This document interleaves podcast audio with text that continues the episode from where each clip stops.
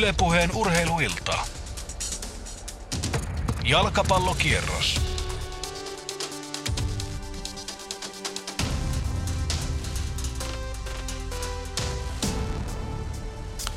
Ja oikein hyvää sunnuntaista alkuiltaa, rakkaat ystävät ja vihamiehet.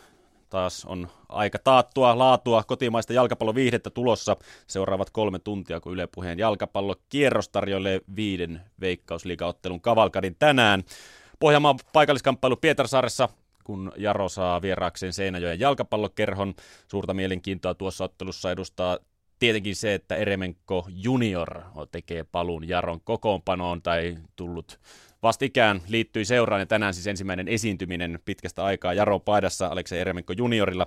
Tampereella Tammela stadionilla yhteen iskevät Ilves ja KTP, Kuopiossa kupsaa vieraita Stad Deista Helsingin IFK on muodossa. Ja tuota ottelua myöskin voi seurata sitten television puolella tänään, kun sielläkin jalkapallokierros on käynnissä TV2.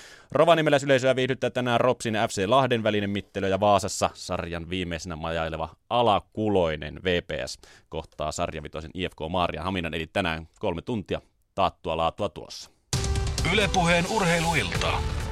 Jalkapallokierros. Studion miehitys tänään seuraavanlainen. Studioisännän penkille istuu Jere Pehkonen. Hyvää iltaa minun puolestani. Tuomas Vauhkonen vastaa tänään sitten äänitarkkailusta ja pöydän toisella puolella istuu Antti Pohja.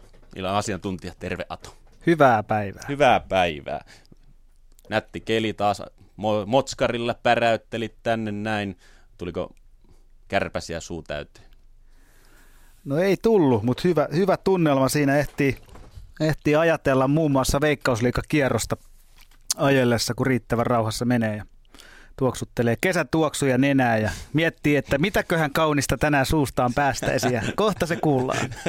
pelolla, pelolla odottaen. Tota, tänään viisi, viisi ottelua, hienoja matseja, kaikki tyyn, niin mitkä tänään nousee Aton silmien alle suurimpina? No tietysti kiinnostaa meidän vanha maajoukkuetähti Losa Jeremenko, hänen pelikuntonsa. Kaikki tietävät hänen taitonsa, mutta pelituntuma ei taida olla kuitenkaan ihan maksimaalinen, jos ajattelee, että mies tulee vähän niin kuin hakemaan sitä pelikuntoa nyt Jarosta, mutta mielenkiintoista nähdä, mihin se riittää se tämän hetken kunto ja, ja kuinka paljon – Jarron peli muuttuu vai muuttuuko? Etenkin tänään, kun vastas on SJK, joka, joka varmasti ainakin tähän asti on kovasti tykännyt hallita pelejä, tosin lähiaikoina aika huonolla menestyksellä, mutta ajatellen Jeremenkon roolia kentällä, niin hänellekin saattaa tuollaiset nopeammat hyökkäykset olla turhan nopeita, että, että hän, hän on pelaaja, joka ö, tykkää pitää palloa ja jaella sitä eteenpäin hiukan rauhallisemmin, joka tietysti Jarolle sopiikin, mutta se on mielenkiintoista nähdä, kumpi tänään pallohallinnan vie tai ottaa ja antaako SJK jopa sen suosiolla Jarolle, koska, koska he, on, he on onnistunut aikaisemmin aika tehokkaasti viimeistelemään prosentuaalisesti, kun ovat saaneet vastahyökkäyksiä aikaiseksi. Tämä on mun mielestä sen ottelun selkeä mielenkiintoinen pointti – jos kaksi vielä nostan esille otteluista, niin Ilves KTP, erinomaisen tärkeä ottelu molemmille ajatellen putoamistaistelua, jota, jota tietä Vaasa heille on tähän asti siloittanut, ettei ole niin suurissa vaikeuksissa kuin ehkä voisivat olla. Mutta... Niin, että onko, onko pelastus nyt sitten KTPlle ja Ilvekselle umpisurkkaa VPS? No toistaiseksi kyllä, että, että VPS on, on, vaikka onkin matseja vähän vähemmän, niin – kova, kova paikka, että tänäänkin Maariahamina vastassa, niin tuskin, tuskin kovin helppoa voittoa on tulossa. Että, mutta et, Ilves KTP, kiinnostava matsi, katsotaan sitäkin ainakin se, mikä mm, Jeremenkon kuntotarkkailusta ehdimme. Ja, ja tietysti ajattelee Ropsia Lahti, niin Lahden nousukunto ja Ropsit ehkä hiukan, hiukan äh, lamassa ja ja alkaako nyt näkymään sitten heidän kapea materiaali ja ylärajoilla pelaaminen. Öö, mielenkiintoista nähdä, että, että, että taitaa Lahdelkin olla matsi kaksi vähemmän kuin Ropsilla. Että jos, jos tänään Lahti onnistuisi Rovaniemellä voittamaan ja, ja rästipelit niin sanotusti, niin yhtäkkiä tilanne onkin se, että Lahti on mitalikamppailussa taas mukana ja heillä on, he on löytänyt nyt vähän paremman vireen sitten kuin alkukauden taaperrus, niin ehkä nämä kolme peliä sitten henkilökohtaisesti nousee suurimmiksi tänään. Näitä pidetään siis tänään sitten silmällä täällä studion puolella. Lähdetään ennakoimaan otteluita ihan paikkakunnilta. Mennään ensimmäiseksi tietenkin tuonne Pietarsaareen. Siellä paikan päällä Petri Kuikka. Miltä siellä näyttää? Losa taitaa lämmittelemässä olla Petri. Miltä, miltä meno näyttää Losan osalta? No Losan osalta tällä hetkellä näyttää tietysti vielä aika rauhalliselta. Toki Jeremenko junior on aika paljon jo harjoitellut Jaron mukana ja pelannut itse asiassa yhden ottelunkin. Eli Jarohan täyttää tänä vuonna 50 vuotta ja tässä pelattiin pari viikkoa sitten tämmöinen hyvän tekeväisyysottelu, jossa kohdattiin sitten tämän Pietasaaren seudun muita seuroja heidän yhteen koottua joukkuetta vastaan. Siinähän Jeremenko pelasi ja voisi sanoa, että aika, aika lailla rauhallinen tunnelma täällä Pietasaaressa on, mutta kyllä tässä se, semmoinen meininki on tietysti, että kun oman kaupungin poika Aleksei Jeremenko junior kaupunkiin palaa, niin kyllä tätä peliä nyt sitten odotetaan tosi innokkaasti, varsinkin kun vastassa on rakas paikalliskilpailija Seinäjoen jalkapalloklubi. Ja Jeremenkohan teki loppukauden kattavan sopimuksen Jaron kanssa, vähän ehkä puskista se tuli, mutta tuli kuitenkin, mutta siinä on tietysti optio siitä, että jos Euroopasta tulee jokin hyvä tarjous, niin sitten mies saattaa lähteä tässä loppukauden aikana jo muualle, mutta jokainen peli, minkä Jeremenko Pietasaaressa pelaa, on tietysti faneille. Ja varmaan myös joukkueellekin iso asia. Kyllä 2010 Jeremenkon oleminen tuolla joukkueessa näkyi. Viisi vuotta sitten, kun Jeremenko pelasi Jarossa, niin 18, anteeksi, 16 ottelu Jaro otti 83 pistettä keskiarvolla. Sitten kun Jeremenko ei kentällä ollut, niin tuo pistesaldo tippui 1,2 ja maalin teko oli paljon vaikeampaa ja vastustaja pääsi tekemään enemmän maaleja kuin Jeremenko lähti sitten Pietasaaresta loppusyksystä pois. Eli, eli kyllä Jeremenkolla ainakin silloin oli erittäin iso merkitys. Jaro taisteli silloin jopa eurokenttäpaikoista, mutta ihan sinne asti Jaro silloin ei päässyt. Mutta kuunnellaanpa, että mitä Jaron toimitusjohtaja Niklas Turbakka tuumaa siitä, että kaupungin oma poika on palannut takaisin FF Jaroon. Jaron toimitusjohtaja Niklas Turbakka, tänään on hieno jalkapallo iltapäivä edessä Pietarsaaressa. Paikallisderby Jaro vastaan SJK, mikä se hienompaa. Kelikin suurin piirtein kohdallaan ja mikä parasta, kaksi kovaa paluumuuttoja tänään täällä Pietarsaaren keskuskentällä nähdään. Roope Riski tekee paluu veikkausliigaa, mutta kotijoukkueen ja kannattajien kannalta hieno asia on se, että Aleksei Jeremenko junior pitkästä aikaa jälleen Jaron paidassa. Kuinka hieno asia tämä on Jaron, Jarolle seurana ja myös sitten faneille? No totta kai tämä on iso asia meille, että tässä nyt on muistetaan viimeksi, kun Losa pelasi meillä ja, ja miten paljon hän vaikutti silloin meidän peliin. Ja näyttää siltä, että on edelleen loistokunnossa, jopa paremmassa fyysisessä kunnossa kuin mitä silloin oli, kun tuli. Totta kai ei ole nyt pelejä alle hirveästi, mutta pelas meidän juhlaottelussa ja siinä jo näkyy, että kyllä, kyllä silmä on säilynyt ja tatsi on hyvä edelleen. Et odotan innolla, innolla kyllä peliä tänään. Taitaa olla sellainen tilanne, että tässä tilanteessa vähän kaikki voittaa, että Losalla ei ole vielä sopimusta minnekään ulkomaankentille, hän pääsee hyvin harjoittelemaan, pelaamaan. Seura voittaa, fanit voittaa, Veikkausliiga voittaa. Tämä on tämmöinen, niin kuin englanniksi sanotaan, win-win situation. Niin, no kai siinä on win-win-win-win, mutta toivon mukaan tulee myös voitto meille tänään, niin laitetaan yksi vielä sinne perään. Minkälaista pelillistä panosta Jeremenkolta odotetaan? Kyllä mä olisin erittäin yllättynyt, jos ei hän vie heti kapelimestari rooliin sinne ja, ja alkaa ohjaamaan sitä peliä. Pikkasen on ehkä puuttunut meiltä semmoista johtajuutta, kun siinä on useampi meidän kapteenista, kapteenista ollut poissa pitkään, Jonas Emmet ja Kulström ollut pitkään poissa ja niin poispäin, että varmaan johtajan rooli sinne keskialueelle. Jaron toiminnanjohtajana myös tuo rahapuoli kiinnostaa tietysti. Silloin kun Losa 2010 pelasi Jarossa sen taisi pelata 18 ottelua, niin silloin yleisömäärät oli keskimääräisesti satoja ihmisiä enemmän katsomassa kuin mitä normipeleissä. Onko tämmöinen samanlainen toive nyt tällä kertaa? A- ainahan pelin miehet kiinnostaa ihmisiä, että kyllä mä odotan, että tänäänkin tulee jonkun verran enemmän yleisöä sen takia vai, että Losa on kentällä. Ja tänään myös paikallisderby, hieno päivä edessä. Toivon mukaan joo. Näin siis Niklas Turpakajaron toimitusjohtaja. Ja kyllähän Jarolta taitoa löytyy, kun katsoo keskikenttää. Siellä on nuori Joona Veteli, äh, syöttötilaston ykkönen veikkausliikasta Rivera. Sitten on Jeremenko, Opio, Jani Virtanen. Eli kyllä keskikentällä Jaro tänään varmaan pystyy palloa hyvin liikuttelemaan. Mutta miten pelissä käy, se selviää tässä seuraavan noin kahden tunnin aikana. Kiitoksia Petri. Sinne tullaan sitten Pietarsaareen, kun pelit on valmiina alkamaan. Seuraavaksi sitten siirrytään Tampereelle. siellä Tammelan stadionilla. Tänään siis Ilves kohtaa KTPn sarjataulukon peräpään kamppailussa. Ilves siis sarjassa 10 ja KTP 11. Petri Aholaita lehtereillä. Mistä ennakkoasetelmista tähän, ei ihan jumpokamppailuun, mutta kuitenkin mistä lähdetään?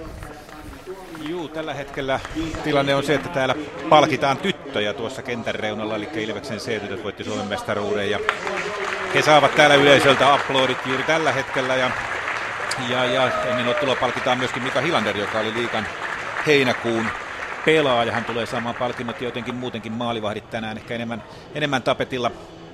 Mutta katsotaan niitä kohta, kun palataan kokoonpanoihin. Olosuhteethan täällä Tammelassa jälleen aivan huippuluokkaa. Ilma on mitä parhain kenttä. Melkein tekisi mieli sanoa jopa Suomen paras tällä hetkellä ja yleisökin näyttää tulevan. Ehkä ehkä voi jopa se 4000 mennä tänään rikki, joten hienot olosuhteet, hieno peli tulossa. Ja todellakin niin kuin, niin kuin Jere sanoit, niin huipputärkeä ottelu molemmille tuolla putomisviivan tuntumassa. Pisteero tällä hetkellä kaksi pistettä joukkueilla, eli, eli, eli jos jompikumpi tästä kolme pistettä ottaa, niin tilanne muuttuu sitten taas muuttuu taas, ei nyt ihan ratkaisevasti varmaankaan, mutta tulee muuttumaan, muuttumaan todellakin paljon.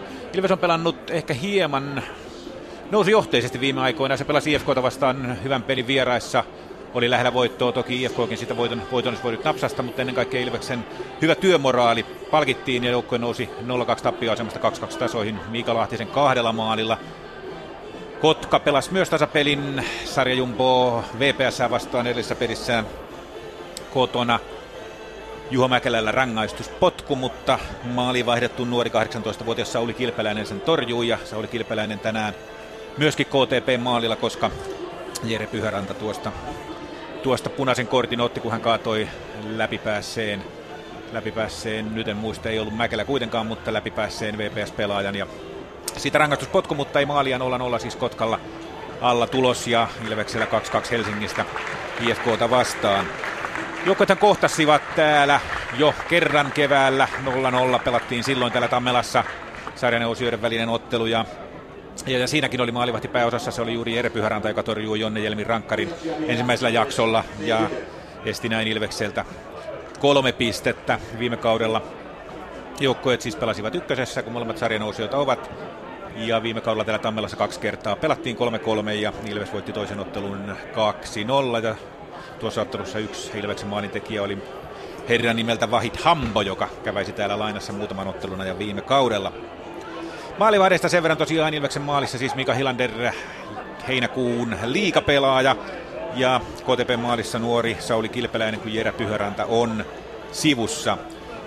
Kotka saattaa lähteä aika puolustavalla kokoonpanolla, nimittäin Juuso Salonen, Alodi, Jordi Van Kelderen, Felipe Aspekren, Ville Oksanen, kaikki tänään kokoonpanossa keskikentällä Äijälä, Minkenen McFall, Kurporovits kymppipaikalla ja kärkeen tänään Aleksi Tarvonen, mutta saa nähdä pelaako ihan, ihan selkeästi jopa viidellä puolustajalla, en tiedä, katsotaan nyt kun, kun joukkueet sitten pelin aloittavat. Ilves on tehnyt pieniä muutoksia tuohon hyvään IFK-otteluun. Antti Ojanperä jää sivuun, Tatu Miettunen tulee tänään kokoonpanoon. Hynynen, Samuniemen, Heikki Aho muuten normaalisti omilla paikoillaan, Korte Kujalla keskikentän pohjalla, Petresku, Jonnejel, Mika Lahtinen kentällä, mutta erittäin hyvin IFK-ottelussa esiintynyt Antti Mäkijärvi.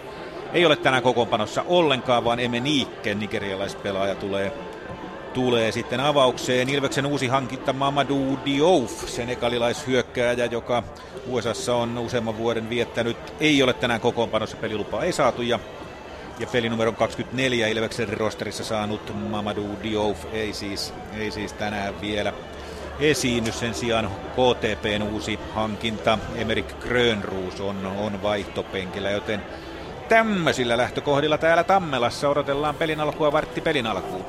No niin, kiitoksia vaan Petri sinne Tampereelle ja Tampereelta painellaankin sitten Kuopion keskuskentälle Kari Salmela siellä ja ilmeisesti myös Paljon vieraskannattajia otteluun on tullut, osa jopa pyöräilen Helsingistä, KUPS Helsingin IFK-ottelu, vai mitä? Onko Kari siellä ollut pyöräparkit täynnä?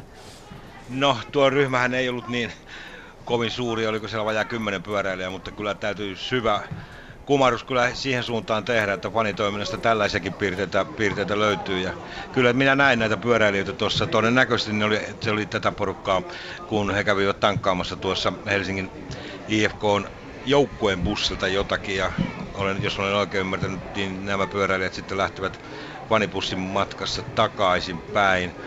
Niin, mielenkiintoista kyllä. IFK tuli veikkausliikaa ja nyt mä näen katselen sellaista juttua Kuopion keskuskentällä, mitä en ole ennen nähnyt. Eli tuo fanikatsomo, joka on aurinkokatsomo, vanha puinen, voisiko sanoa jopa rötiskö, siihen perinteinen fanipaikka on aidattu ja kolminkertaiset teräsääret karsinoitu siihen eteen. Ja tuolla toi siinä päässä, missä tuo fanikatsomo on, katsomoa, siinä on oma pupi, mistä on pieni anniskelualue katettu sellainen. Se on pyhitetty koko, kokonaan helsinkiläispaneille. Sinne ei päästetä muita, eikä heitä tietenkään varmaan pelin aikana pois. Paloauto on parkissa. 11 järjestysmiestä tarkasteli siinä ehkä noin vajaata 50 helsinkiläispania, joten kyllä täällä näyttäisi noin turvatoimet, en tiedä, vähän näyttää, että meneekö jo överiksi, mutta sitten ilta näyttää, mitä tapahtuu, mutta kyllä aikamoista, aikamoista touhua. Mutta itse, itse kentällä, itse kentällä niin tässä on mielenkiintoinen parivalikko kyllä siinä mielessä, että IFK on seitsemäntenä, KUPS kahdeksantena, molemmilla joukkueilla on 24 pistettä plakkarissa. IFKlla on tosin yksi matsi enemmän pelattuna, joten tässä tätä keskikastin, voisiko sanoa näin, niin jonkinlaista hegemonista pelataan. Ja kyllä tässä joukkue kolmen pisteen pinnalla on sitten IFK tai KUPS, niin kyllä pääsee lähemmäksi, selkeästi lähemmäksi mitalikarkeloita tai sanotaan, että mitaliporukoiden selkä näkyy jo, voisi näin sanoa, että jos tästä kolme pistettä jompi ja kuntoinen raapii todennäköisesti. Epäilen, että täällä ei tasuria nyt tällä kertaa pelata. IFK pelasi kotona katkera tasapeli Ilvestä vastaan. Kupsilla sen sijaan edellinen peli oli kyllä aika riemastuttava joukkue. Kerta kaikki sen herätyksen saaneena tuolla kentällä murjoi Ropsin 3-0 ja se oli kyllä melkoinen paukku sillä kierroksella. Ja Kups näytti mihin se parhaimmillaan ja vastustajan kannalta pahimmiltaan pystyy. Ja nyt iso kysymys tietysti, että saako Kups saman vireen tähän matsiin. Jos se sen saa, niin kyllä IFK IFKlla on pitkä ilta edessä Kuopiossa. Mutta ilta näyttää mitä tulee ja peli kirjoittaa tämänkin, tämänkin tarinan sitten mitä täältä tulee. Mutta tässä, näissä asetelmissa. Kiitoksia, kiitoksia Kari. Tuossa Kari sanoi, että IFKlla ja Kupsilla, mikäli tästä voitto jommalle kummalle irtoaa, mikä Kari mukaan oli todennäköistä sekin, niin kuulemma mitallisijat jo näkyy ja tämän mitalli joukkueet, mitallisijojen selät ainakin, Ato. Uskoko siihen, että jos tai tuolta seitsemäneltä, kahdeksannelta sieltä tässä vaiheessa kautta kuin kolmannes, niin sieltä vielä mitallisijoille IFK tai KUPS voi päätyä? No voi päätyä, ei, ei se niin kuin mahdotonta ole, mutta en mä sitten ole ihan varma, että onko tähän astiset näytöt ihan sitä tasoa, että, että mitali roikkuisi kaulassa syksyllä, että kyllähän voittoputkilla aina ihmeitä tehdään, mutta et se, että kuinka todennäköinen semmoinen putki on, niin mä, mä, hiukan epäilen. No kun pitäisi taas se todennäköisempi sitten te- tekemään semmoisen pienen voittoputken ja ehkä kilkutella vähän noita mitallisia IFK vai KUPS? No ei kumpikaan. Ei kumpikaan. Mun mielestä ei, että et, et kyllä tähän asti kausi on jo näyttänyt sen, että hiukan, hiukan tuota, turhan ailahtelevaista otteet ovat molemmilla suhteessa siihen, että mitali pitäisi voittaa. Eli vaikka selät näkyy, niin peruutus tai takalamput on ainut, mitkä sitten silmissä enää siintävät, kun kausi saadaan päätökseen. No se jää nähtäväksi, vaikka tässä nyt spekuloidaan, niin kausi on kuitenkin vielä kolmannes pelaamatta. Mennään eteenpäin ennakoissa mennään Rovaniemelle, Rovaniemen keskuskentälle. Sielläkin näyttää ihan mukavalta, mukava sää olevan vähän pilvistä. Olisiko reilu 10 astetta lämpöä Aki Mikkonen lehtereillä? Miltä ilma tuntuu? No ilma tuntuu oikein, oikein hyvältä. Vähän tuolta pilvien välistä aurinko paistelee ja noin semmoinen 15 astetta täällä on lämpötila tällä hetkellä. Ja mulla alkoi naurattamaan hieman tuo tilanne tuossa, kun te spekuloitte tuota Hifkin ja Kupsin välistä juttua, niin Lahtihan on siinä kaksi pistettä edellä, edellä 26 pistettä sarjassa ja tänään on lentokunnossa ja tämä joukkue on ollut koko, koko viime ajat tässä lentokunnossa kuten Ato tuossa sanoi, että Lahden nousukunto ja sitten Ropsikin on ollut lennossa tällä kaudella, mutta nyt tosiaankin hieman lavassa ja ylärajoilla pelataan ja nyt ei niin loukkaantumisista ole kysymys Ropsilla enemmänkin sitten se, että joukkueella on näitä pelikieltoja, eli tuo joukkueen tukipilari tuolla puolustuksessa Fate Friday Opilor on, sai tuossa mm, IFK Marjahaminaa vastaa punaisen kortin ja nyt tulee toinen ottelu hänelle, tämä toinen pelikielto-ottelu tätä Lahtea vastaan ja lisäksi Ropsilta on pois Mosa ja Kobe. Hän on myöskin pelikiellossa, eli kaksi tämmöistä tämmöistä pelaajaa on sieltä pois. Ja Janne Saksela toipui jo pelikuntoon, mutta sitten perjantaina treeneissä loukkaantui ja on tästä pelistä sitten poissa. Katsotaan sitten kuinka kauan häntä Tommi Haanpää paikkaa Sakselaa tässä ottelussa. Mutta toisaalta Ropsilla on niin tulevaisuuteen vähän näyttää kirkkaammalta siinä mielessä, että Akseli Kalermo, uusi hankinta, hän aloittaa tänään vaihtopenkiltä ja sitten uusi amerikkalaishyökkääjä John Oluremi William on liittynyt myöskin joukkueen harjoitusrinkiin, mutta ei ole vielä saanut pelilupaa, eli ei ole sitten tässä, tässä ottelussa käytettävissä. Ja myöskin pitkään loukkuuntuneena ollut maalivahti Tomer Shensinski on lähellä paluuta. Ja, mutta tässä ottelussa häntäkään ei vielä nähdä, mutta hän pelaa tuossa Santa Clausin, eli tässä Ropsin farmjoukkueessa tänään ottelun. Hän on siellä jo pari ottelua pelannut ja, ja häntä odotellaan kentille palaavaksi myöskin. Mutta Ricardo aloittaa Ropsilla maalissa ja sitten kakkosmaalivahtina on sitten 16-vuotias rovaniemeläinen Juhan, Juhani Kangas. Ja äh, Lahtihan alisuoritti alkukaudesta, mutta nyt on tosiaankin lentokunto löytynyt ja äh, ehkä osoituksena on se, että sekä päävalmentaja Toni Korkeakunnas ja, ja pelaajistossa Mikko Hauhi ja Aleksi Paananen sekä Matteus Alves mahtuivat kuukauden heinäkuun joukkueeseen. Niin se ehkä kertoo siitä, että kuinka kovassa kunnossa joukkue tällä hetkellä on.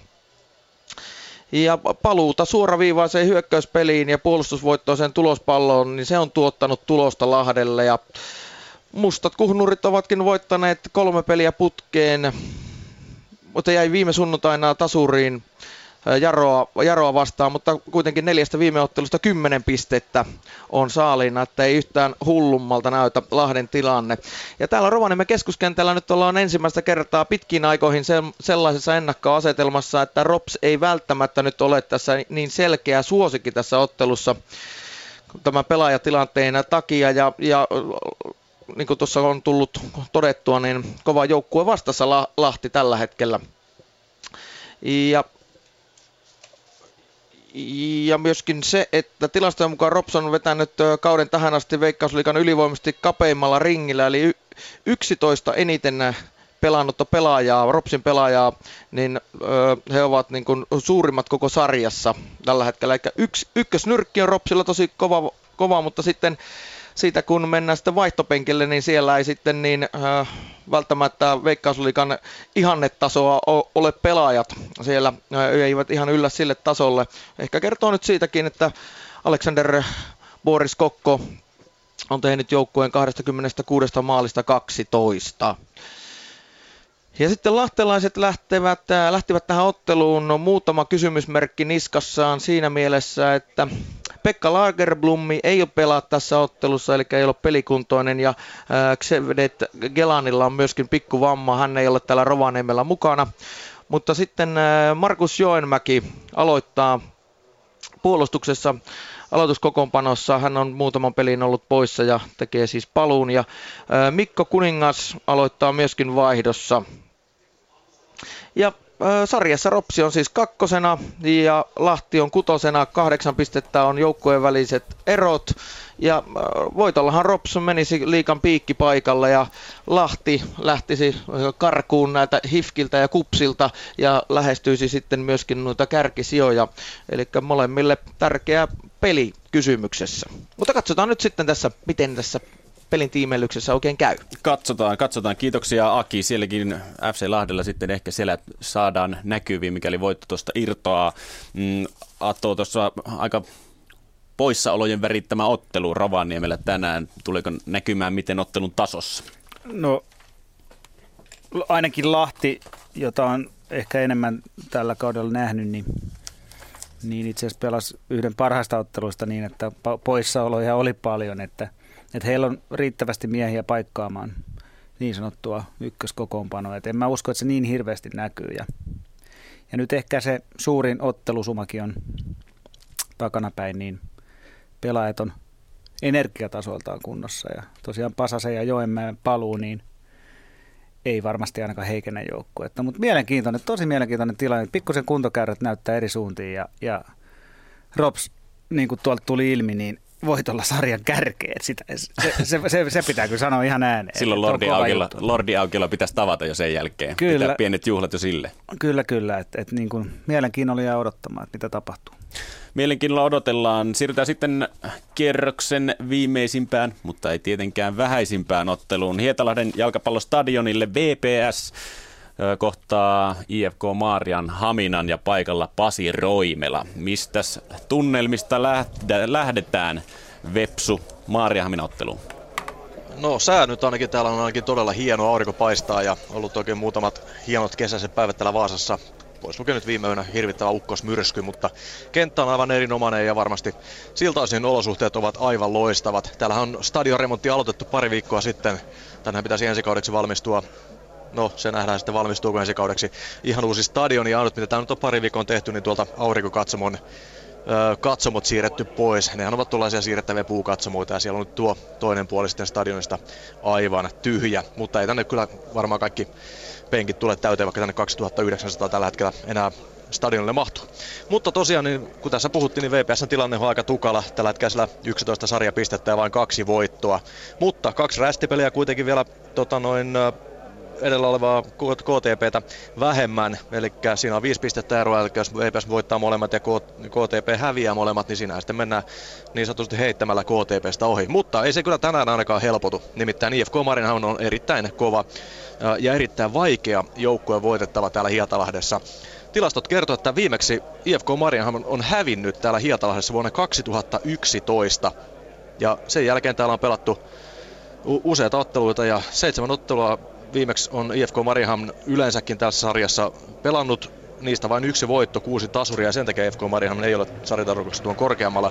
Mutta samaan aikaan VPS on pelannut neljä tappiottelua, kaksi ää, tasuria, eli nolla voittoa.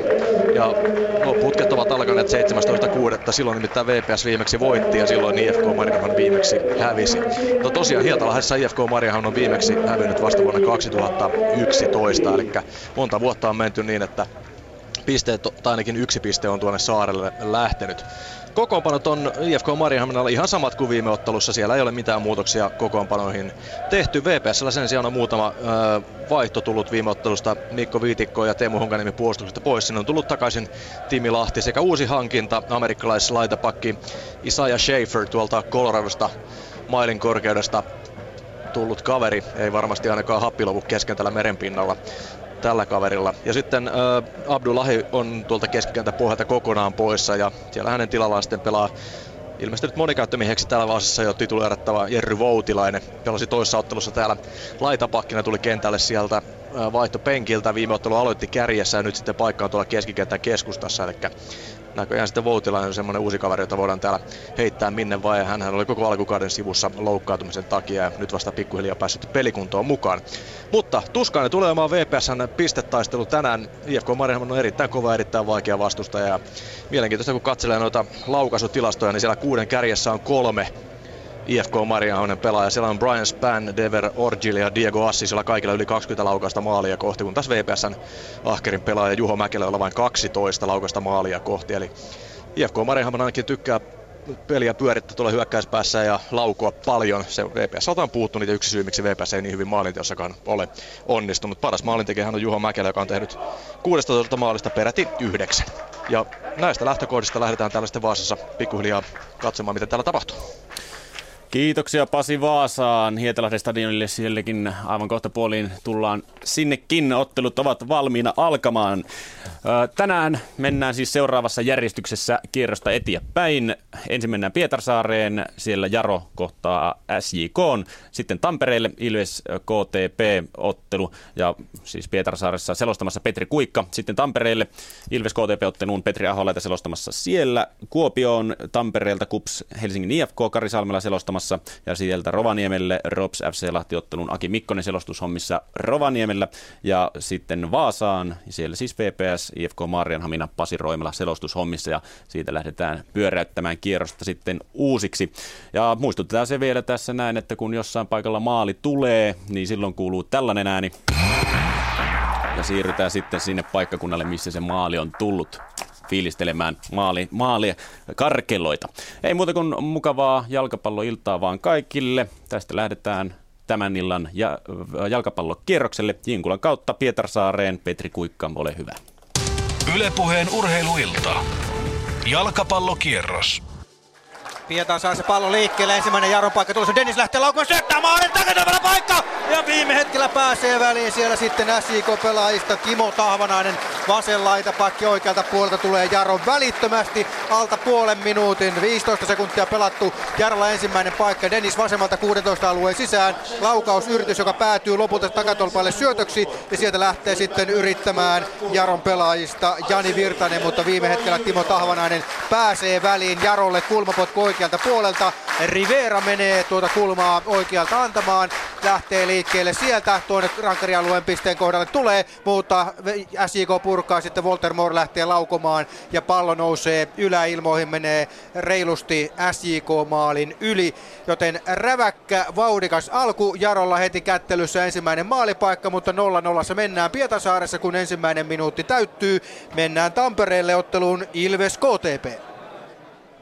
Täällä pallo on keskipisteellä keskellä kenttää. Vielä ei ole peli lähtenyt käyntiin, mutta juuri se on sitä tekemässä, sillä KTP tämän ottelun aloittaa. Todellakin tuossa ennen ottelua palkittiin heinäkuun liikan paras pelaaja. Hän oli Ilves maalivahti Mika Hilander.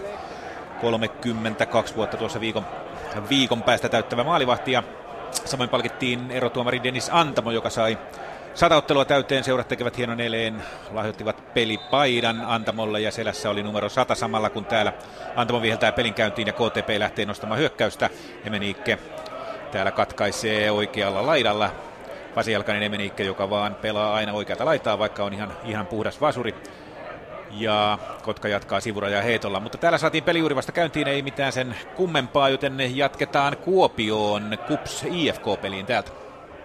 Jossa yleisö antaa ja syystäkin kyllä raikuvat uploadit, uploadit kupspakki Papakar Diallolle. Loistava nousu häneltä ja hankki vielä kulmapotkun kupsille tähän ottelun alkuun. Kaksi minuuttia, kol, siis kolmas peliminuutti menossa täällä ja katsotaan tämä kulma, se tulee vasemmalta puolta, äijät valmiina, sieltä lähtee kiertämään tuonne, mutta IFK pelaajat sitten pääsevät päineen siihen palloon kyllä ensimmäisenä purkavat hieman välimmille vesille palloja kuitenkin kupsille. Trafford ja sitten Sohna kieputtelee, kieputtelee, ei oikein syöttöpaikkaa löydy ja kieputtelee itsensä sivurajalta ulos ja näin sitten IFKlle tulee tästä sivuraja heitto omalta puoliskolta.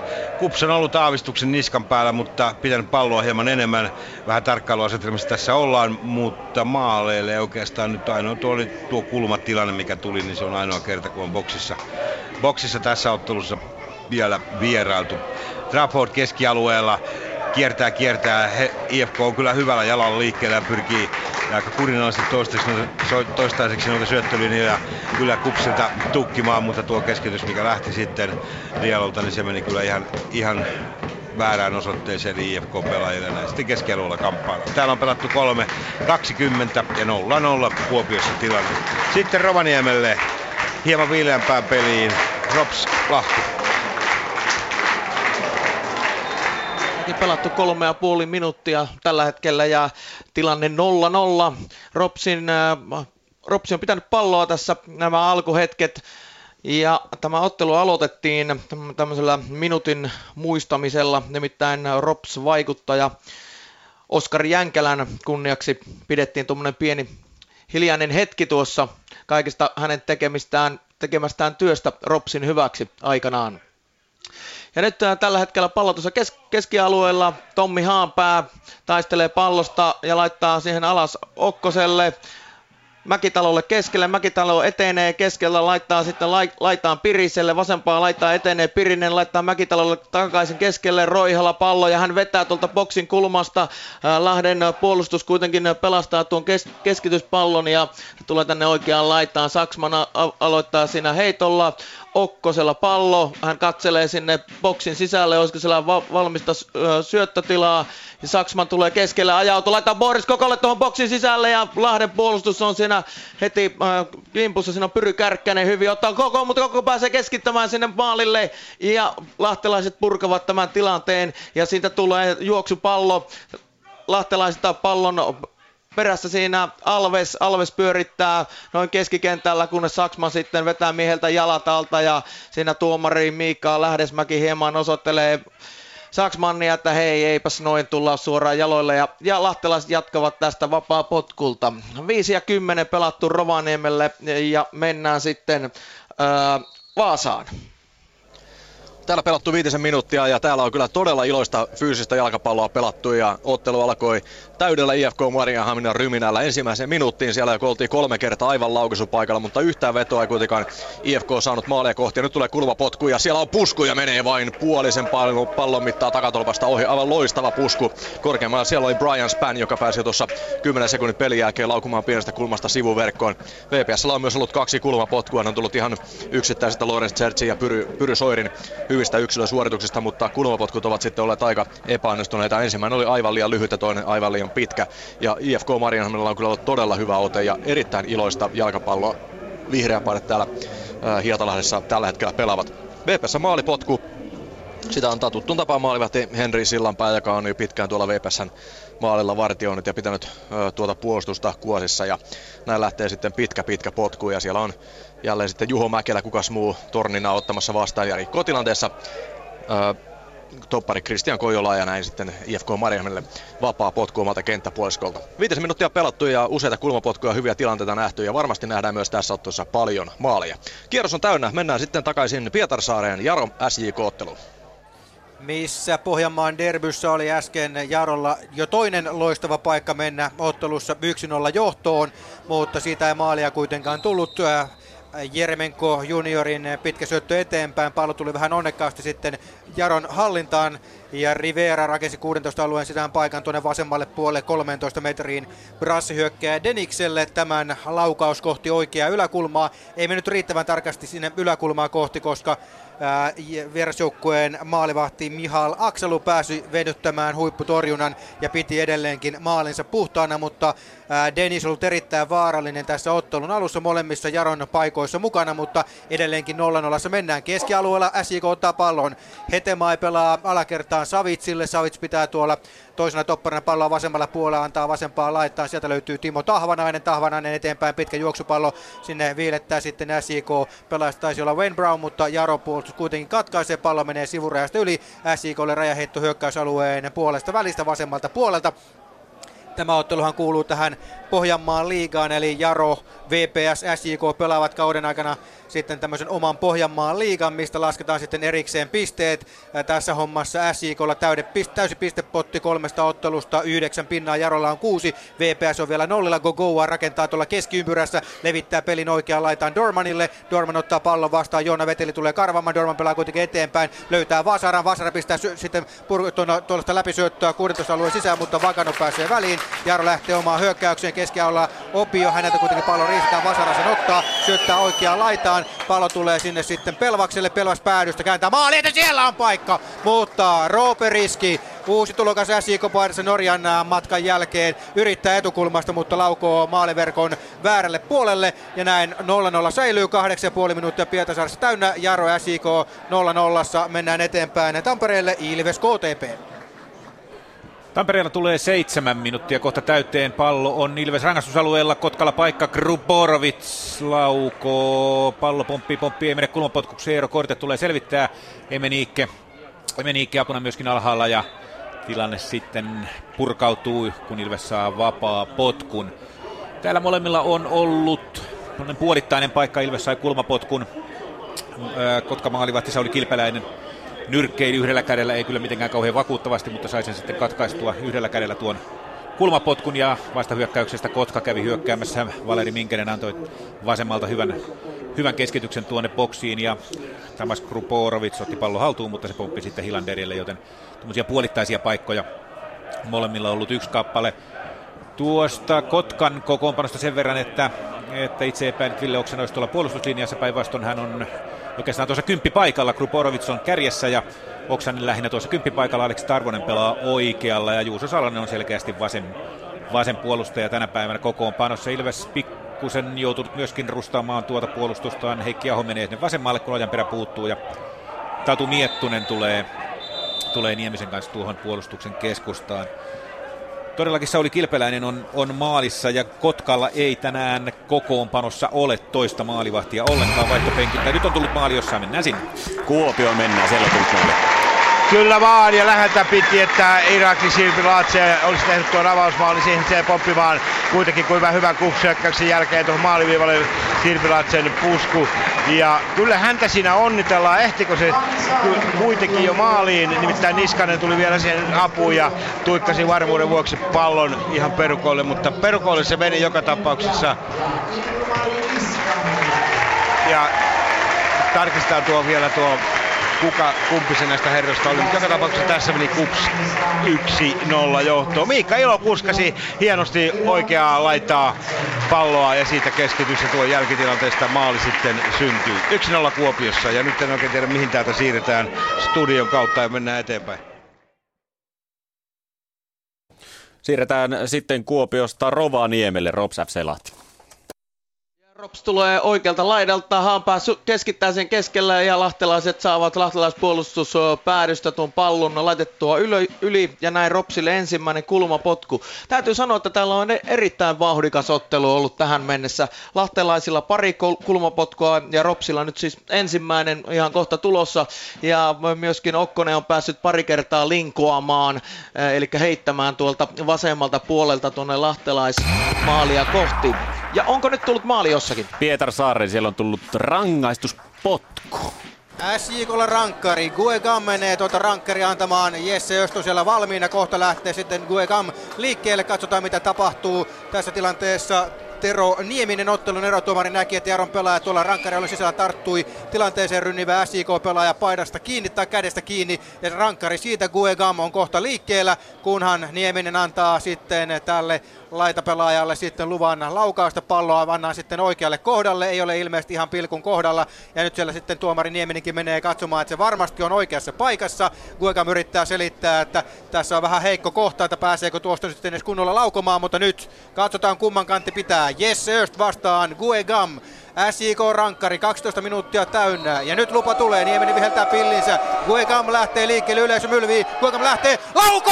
Yes, torjuu! Ja pallo menee Östin käsien kautta maalin katolle. Aivan huikea torjunta Jesse Östiltä. Hän aavistaa tuonne oikean alakulmaan torjuntaisuudesta katsottuna. Ja vaikka laukaus on kova ja tarkka, siitä huolimatta Jesse Öst venyy torjuntaan. Eli Pietarsaaressa edelleenkin 0-0, 12,5 minuuttia pelattuna. Studion kautta kierros eteenpäin.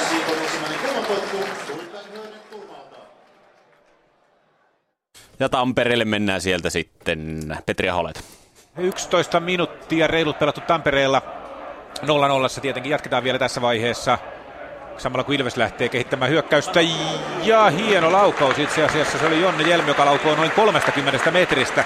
Saa hyvän alakier- alakierteen siihen ja Kilpellään oli sen verran vastassa, että pallo olisi kyllä mennyt maaliin, jos olisi osunut kohdalle, mutta meni ehkä tuommoisen metrin kaksi ohi kotkalaismaalin ja 0-0 nukemat pysyvät taululla. Kotkalaiskannattajia täällä paikalla ehkä tuommoinen 50 vähän reilutkin ja ovat tuolla Kotkan maalin takana, takana ja Kilpeläinen juuri antamassa tuota maalipotkua. Niin todellakin olin sanomassa edellisessä välähdyksessä, kun täällä käytiin, että Kotkalla ei ole toista maalivahtia kokoonpanossa tänään ollenkaan. Kotkalla on ollut slovenialaismaalivahti tarkastelussa ja on ollut Suomessakin ja tainnut treenatakin seuran kanssa, mutta ei ole tänään kokoonpanossa. Joten toista maalivahtia ei ole. Vaihtopenkitä löytyvät Mulveini, Lehtonen, Ositasvili, Grönruus, Heimonen sekä Ikä Valko, joten toivotaan, että Kotkan maalivahti Kilpeläinen kunnossa pysyy ja saa tämän ottelun loppuun pelata, kun Jere Pyhäranta on pelikielossa. Mutta 12-15 täällä pelattuna ja 0-0 mennään. Jatketaan täältä matkaa sinne Kuopioon. Kups HIFK. 14 minuuttia tasan pelattu Kuopiossa tilanne edelleen 1-0 vaikka kyllä lähellä oli, että IFK ei tullut tasoihin. Hyvä tilanne, oikeastaan ensimmäinen vierailu tuonne Kupsin maalille vaarallinen ja kova laukaus lähti ja siinä oli Maanojalla kyllä täysi työ saada tuo laukaus, joka lähti 16 rajan takaa, saada se kiinni, mutta Tantti sai sen todettua kuitenkin päädystä ylös. Sitten kulmatilanne, kulmatilanne tämän jälkeen ja siinä sitten, siinäkin muuten oli kapellimestarina Esa Terävä. Esa Terävä tuon laukauksen ampui ja hän pääsi puskemaan tuolla sitten sitä kulmapotkusta. Ja pallo vähän meni sinne sulle mulle ja sinne tänne, mutta meni kuitenkin sitten IFK epäonneksi ohi puolisen metriä, vajaa metri. Tuo pusku sitten lopulta meni ohi maalin oli muutaman pelaajan siinä ottanut kiinni. Mutta siinä oli IFKlla nyt kyllä erinomainen paikka tulla tässä matsissa tasoihin ja hyvä tilanne ja nopea, nopea tilanne heiltä tuo oli. Mutta Kupso pitää palloa ja pitää sitä edelleen mielellään enemmän kuin IFK ja sitten nytkin rakentelee juuri hyökkäystä tuolta. Trafford pitää syöttää ja siinä nimenomaan terävä häntä ahdistelemassa. Ja nyt tulee sinne kamppailutilanne ja siitä sitten pallo sivurajan yli ja näin kupsille tulee ihan melkein kulmaliput tulee tuo sivuraja heitti. Täällä on pelattu 15 minuuttia rapia 1-0. Mennään eteenpäin Rovaniemelle Rops FC Lahti. Rops FC Lahti, täällä pelattu 15,5 minuuttia ja Rops painaa palloa tuonne Lahden päätyyn. Ja Täällä on erittäin vauhdikasta miellyttävää peliä.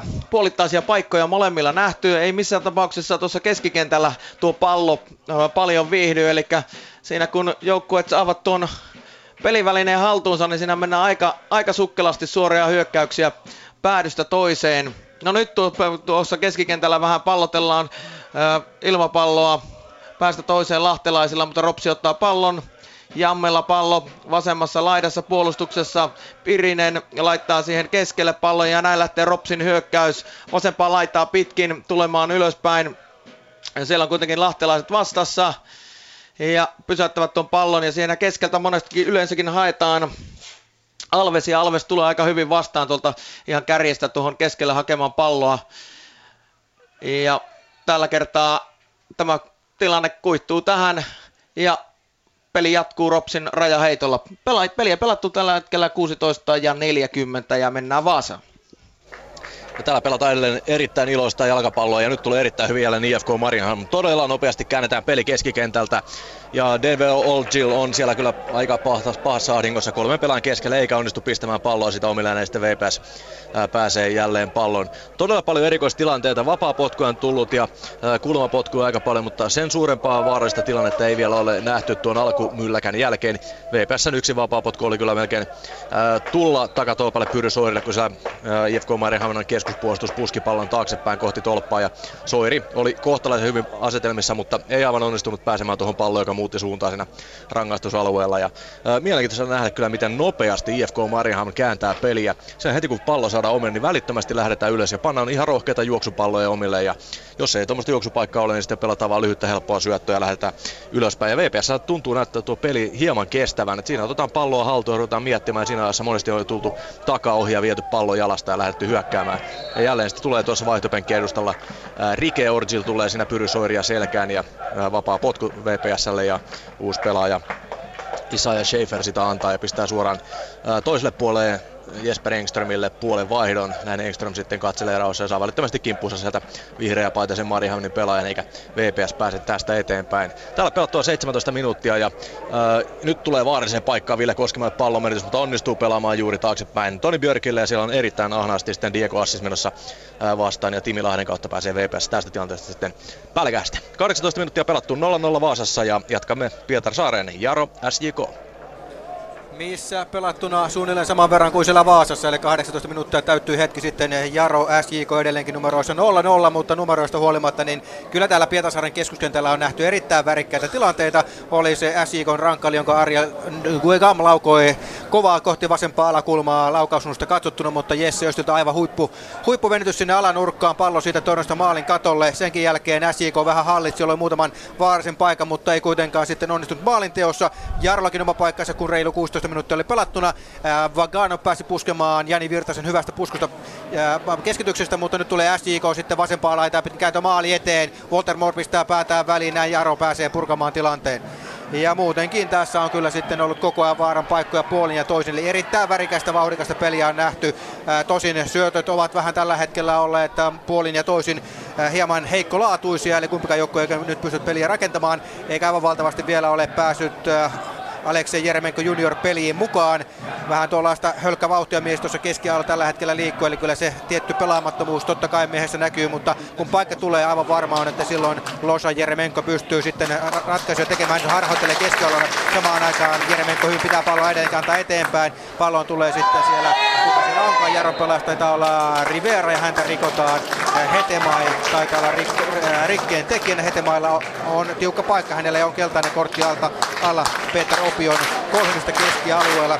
Ja Jaros on keskialueen vapaa potkun, jota Jeremelkki menee antamaan. Levittää peli tuonne oikeaan laitaan, mutta syöttö on huono. Siihen pääsee Tahvanainen väliin. Äsikö iskee vastaan Tahvanaiselle juoksupuolella vasempaan laitaan. Äsikö tulee kahdella kolmea vastaan. Riski juoksee sinne selustaan. Kääntää tänne oikeaan laitaan Pelvakselle. Pelvas on rankkarilla ulkopuolella leikkaa tähän keskelle. Lähtee laukomaan terävästi, mutta Jesse torjuu. Ja näin 0-0 säilyy 20 minuuttia Pietarsaaressa täynnä. Jaro SIK edelleenkin maalle, että 0-0 eteenpäin kohti Tamperetta Tammelaan Ilves KTP jossa pelattuna 18,5 minuuttia samalla kun Kotkan puolustus meinaa hölmöillä, mutta ei siitä sitten sen kummempaa muuta kuin sivuraja heitto Ilvekselle. Juuso Salonen pistää pallon sivurajasta yli ja jo Ilves kapteeni Antti Hynynen heittää, heittää sen Eero Korteelle ja Niikki hakee Vasurille vetopaikkaa, mutta lähteekin vielä syöttämään tuosta 16 rajalta ja tilanne purkautuu sitten siinä. Täällä samalla kun Kotka meinaa päästä vastahyökkäykseen, mutta Mika Hilander nousee noin, noin 30 metriin ja pistää pallon sivurajasta yli. Täällä Kotka on ollut ehkä avistuksen aktiivisempi, hakenut maalipaikkoja, mitään todella vaarallisia paikkoja ei ollut. Minuutti sitten Valeri Minkänen laukoi tuosta noin 30 metristä. Hieno laukauksen oikealla jalallaan, mutta, mutta meni sitten noin 10-15 metriä Ilves maalin ohi, mutta hienosti haki vetopaikkaa ja laukauskin lähti hienosti, mutta, mutta sitten karkas pahasti, pahasti ohitse. Samalla kun Ilves lähtee nostamaan hyökkäystä, mutta Kilpeläinen pääsee väliin. Eero Korte. Nyt lähtee Ilves nostamaan hyökkäystä Hynynen. Hynynen Ilves on jotenkin ollut verrattuna tuohon edelliseen peliin IFKta vastaan, ei ole ollut läheskään niin aktiivinen eikä määrätietoinen. Ja pallonhallinta on ollut huonoa, pelin rakentelu on ollut aika huonoa. Esimerkiksi Tomi Petrusku on ollut tässä ottelussa täysin näkymätön ja tosiaan kun Antti Mäkijärvi puuttuu tuosta tuosta keskikentältä, joka pelasi erittäin hyvän pelin IFKta vastaan, niin jotenkin Ilves on, ei nyt ihan jäänyt jalkoihin tähän, mutta pelirakentelu on ollut kohtuullisen huonoa tässä, tässä ottelussa verrattuna edelliseen otteluun, jossa Ilves oli, oli hyvin, hyvin aktiivinen ja työtelijäs, samalla kun Emenikki on ajautunut tuonne keskelle ja hakee sitten puolustuksesta Samu Niemisen ja näin Nieminen lähtee nostamaan Ilves hyökkäystä. Pallo palautuu kuitenkin tuonne alas ihan Tatu Miettuselle, joka lähtee taas hakemaan oikealta Antti Hynystä ja keskellä Eero Korte. Pallo kulkee kyllä nätisti Ilveksellä, mutta, mutta ei mitään se kummempaa vielä ole tullut samalla kun vasemmalta haetaan Jonne Jelmiä mutta Felipe Aspekreen siivoaa tuon, tuon tilanteen. 20-40 on täällä Tampereella pelattuna. Samalla kun Ilves tulee rangaistusalueelle, pallo on Lahtisella, ei Jelmiä, nyt tulee Korte ja ampuu pallon maaliin. Ja täällä tulee avausmaali. Eero Korte noin 16 metristä irtopallo vasempaan nurkkaan. Kilpeläinen täysin voimaton samalla kun 21 minuuttia on tulossa täyteen. Kotijoukko Ilves siirtyy täällä kotiyleisön suureksi riemuksi johtoon 1-0. Jatketaan täältä matkaa Kuopioon, Kups Helsingin IFK. Jos oli hetki sitten hyvä kupsi vapari, Miikka Ilo antoi sitä ja Toni Markis puski, mutta sen verran heikoksi jäi tuo pusku, että siinä ei ollut IFK maalivahdella kyllä mitään vaikeuksia ottaa tuo kiinni. Vähän aiemmin täällä kyllä nähtiin sellainen näytelmä, että ei siinä kyllä paljon yleisö antanut taputuksia päätuomari Petri Viljaselle, nimittäin Saku Savolainen oli menossa pallon kanssa tuonne ja meni rangaistusalueelle. Kyllä hänet siitä pallosta irti taklattiin, että mies lensi ihan nurin. Aivan selvä pilkun paikka, mutta siinä vaan Viljanen näytti, että ylös ja peli jatkukoon ja näillä mennään. Ei ymmärtänyt sitä kyllä, yleisö ei ymmärtänyt kyllä päät, kupsin valmentaja Rajamäki, jolle piti käydä sitten tuomariston ihan kunnolla juttelemassa, että nyt suu kiinni tai alkaa jotakin muita toimenpiteitä. Rajamäki kävi todella kuumana siinä tilanteessa, mutta no ei siinä mitään se jää viheltämättä ja peli jatkuu. Ja maalintekijä, siis Ilmari Niskanen, oli kuitenkin tuo äh, Kupsin tämän ottelun toistaiseksi ainoa maalin tekijä. Niin Niskasen maalilla täällä Kups johtaa 1-0, kun 24 minuuttia on tuota, mikä on pelattu. Ravaniemelle, Rops, FC Lahti. Ja tällä ottelua on pelattu 24 minuuttia ja tilanne edelleen 0-0. Harvinainen teepaita keli Suomen kesässä on menossa tällä hetkellä. Ja kiva täällä on katella tätä matsia, kun uusi Rovaniemen stadion on täynnä katsojia. Ja hyvä matsi muutenkin, vaikkakaan maaleja ei ole vielä syntynyt, semmoisia puolittaisia tilanteita on tullut ja, ja kova on energiataso tuolla kentällä, eli siinä idea on oikeastaan sellainen, että Ropsi on tässä tähän mennessä pitänyt palloa hallussa enemmän kuin lahtelaiset ja, rakentanutkin tilanteita sinne maalin edustalle, mutta siitä ei mitään vaarallisempaa toistaiseksi ole syntynyt.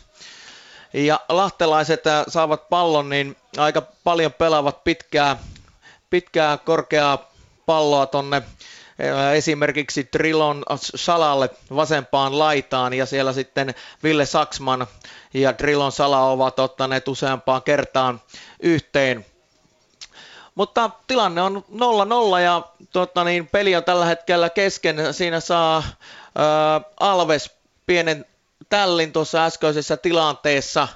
Ja näin ottelun tuomari Mikka Lähdesmäki viheltää pilliin ja jatketaan jatketaan Lahden sivuraja heitolla.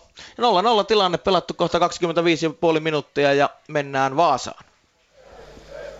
Täällä jatkuu aika iloinen IFK Mariehamnin hallinta, nimittäin vihreä paidat ovat tätä peliä kyllä vieneet, mitä enemmän sitä ää, peliä viedään eteenpäin. Ja Mariehamnilla jo peräti kahdeksan laukausta tässä vaiheessa ottelua, tosin puolet vaan niistä maalia kohti ja VPSllä ainoastaan yksi ainokainen ja sitä se myös tuo kenttä asetelma ja tasapaino kertoo. IFK Mariehamn on erittäin hyvä pallollinen joukkue ja pystyy kääntämään pelin todella todella nopeasti ja uskaltaa antaa rohkeita syöttöjä, kun VPS-peli jotenkin tuntuu olevan, niin kuin se on koko kauden ollut aikamoisessa takalukossa, että jonkinnäköistä avausta sieltä nyt VPSltä odottaisi, että kausi rupeaa pikkuhiljaa muuten raitapaudalla loppumaan kesken ja ja, ja se ei tietenkään ole hyvä asia, kun niitä pistetään. Nyt olisi melkein pakko pikkuhiljaa saada.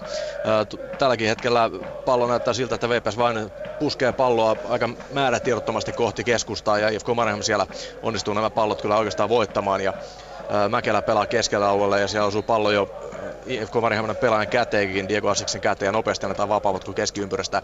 Siellä tavoitellaan laidasta Eero Tammista. Tamminen ehtii pallon, saa juuri kulmalippua ennen. Pallo antaa kantapäällä hyvän äh, takaviiston Engströmille, mutta Engströmin keskitys on hieman matala ja siihen ei pääse tänään kärjessä pelaava Lorenz Hertzi jalkoinen väli ja keskiolasta jälleen IFK Marham tulee vahvasti, mutta Björk katkaisee VPS vielä edelleen hallinta ja Hertzi taistelee keskellä, mutta rikkoo siinä sitten Duarte Tammilehtoa ja näin IFK Marhamille jälleen vapaa potku tuolta omalta kenttäpuoliskoltaan aika syvältä.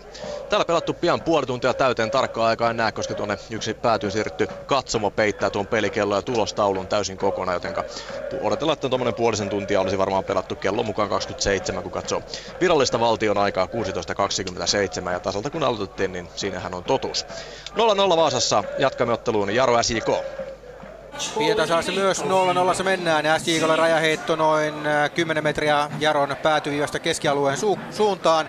SJK lähtee rakentamaan Dorman, nostaa tuonne kohti päätyviivaa palloa. Tilanteessa tulee Vasara, mutta pallo pomppii sitten päädystä yli ja siellä nyt sitten Walter Moore, Jaron laitapuolustaja vähän ihmettelee, että miten tässä kulmapotku tulee. Walter Moore kyllä palloon koskee, mutta ilmeisesti oletti, että pallo oli mennyt jo päätyviivan yli.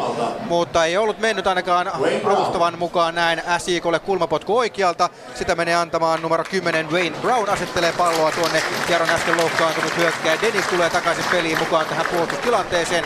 Näyttää pystyvän peliä jatkamaan, sai keskialueella pienen tällin jalkaansa, mutta näkyisi olevan taas pelikuntoinen. Se on tietysti kotijoukkueen kannattajille ja valmentaja Alex Aleksi Jeremenkolle hyvä uutinen. Ää, nyt sitten lähtee Wayne Brown vauhtiin ja pallo lähtee liikkeelle, tulee tuohon maalin edustalle ja siellä on paikka! Mete Hetema ei pääse yrittämään, mutta Jaro pystyy tilanteen purkamaan kohti keskialuetta ja pallo pomppii sitten keskialueelta sivurajasta yli vasemmalta puolelta. SJK heitto, heittämään menee Timo Tahvanainen. 28 minuuttia vähän reilusti Pohjanmaan derbyä pelattu. Jaro SJK numeroissa 0-0 eteenpäin Tampereelle Ilves KTP. Täällä, täällä 27 minuuttia on tulossa, tulossa kohta täyteen. Ja siis tilanne on muuttunut 1-0, johtaa kotijoukko Ilves tätä, tätä sarjanousijoiden vähän välistä kamppailua maalintekijänä siis Eero Kortek. Hän siivosi siirtopallon tuosta rangaistusalueen 16 rajalta Sauli Kilpeläisen vartioiman maalin oikeaan alanurkkaan ja näin niin siis Ilves johtaa tätä ottelua ottelua 1-0. Ilveksellä oli tuossa kohtuullisen hyvä tilanne, mikä Lahtinen syötettiin lävitse, mutta taas Sauli Kilpäinen pääsi siihen väliin sen verran. Lahtinen meni sitä nurin ja vähän viittoli siihen malliin, että olisi jopa rangaistuspotku halunnut siitä, että Jonne Jelm tuli uudestaan tilanteeseen, mutta Kilpeläinen tuon selvitti ja aika, en nyt tiedä härskisti, mutta, mutta tota, tietäen, että 18-vuotias kaveri Kotkan maalilla tänä päivänä, niin semmoista pientä painetta nämä kokeneet pelaajat pistää häntä kohden, että ajetaan, ajetaan tilanteita aina vähän loppuun ja pikkusen iholle tullaan siihen. Mutta se kuuluu tietysti ottelun luonteeseen. Kotka hallitsee jälleen palloa. Se on öö, pelannut aktiivisesti ja hyvin, mutta varsinaisia maalipaikkoja se ei ole onnistunut luomaan Kotkalle. Maaliteko on tuottanut täyttä tuskaa tänä vuonna.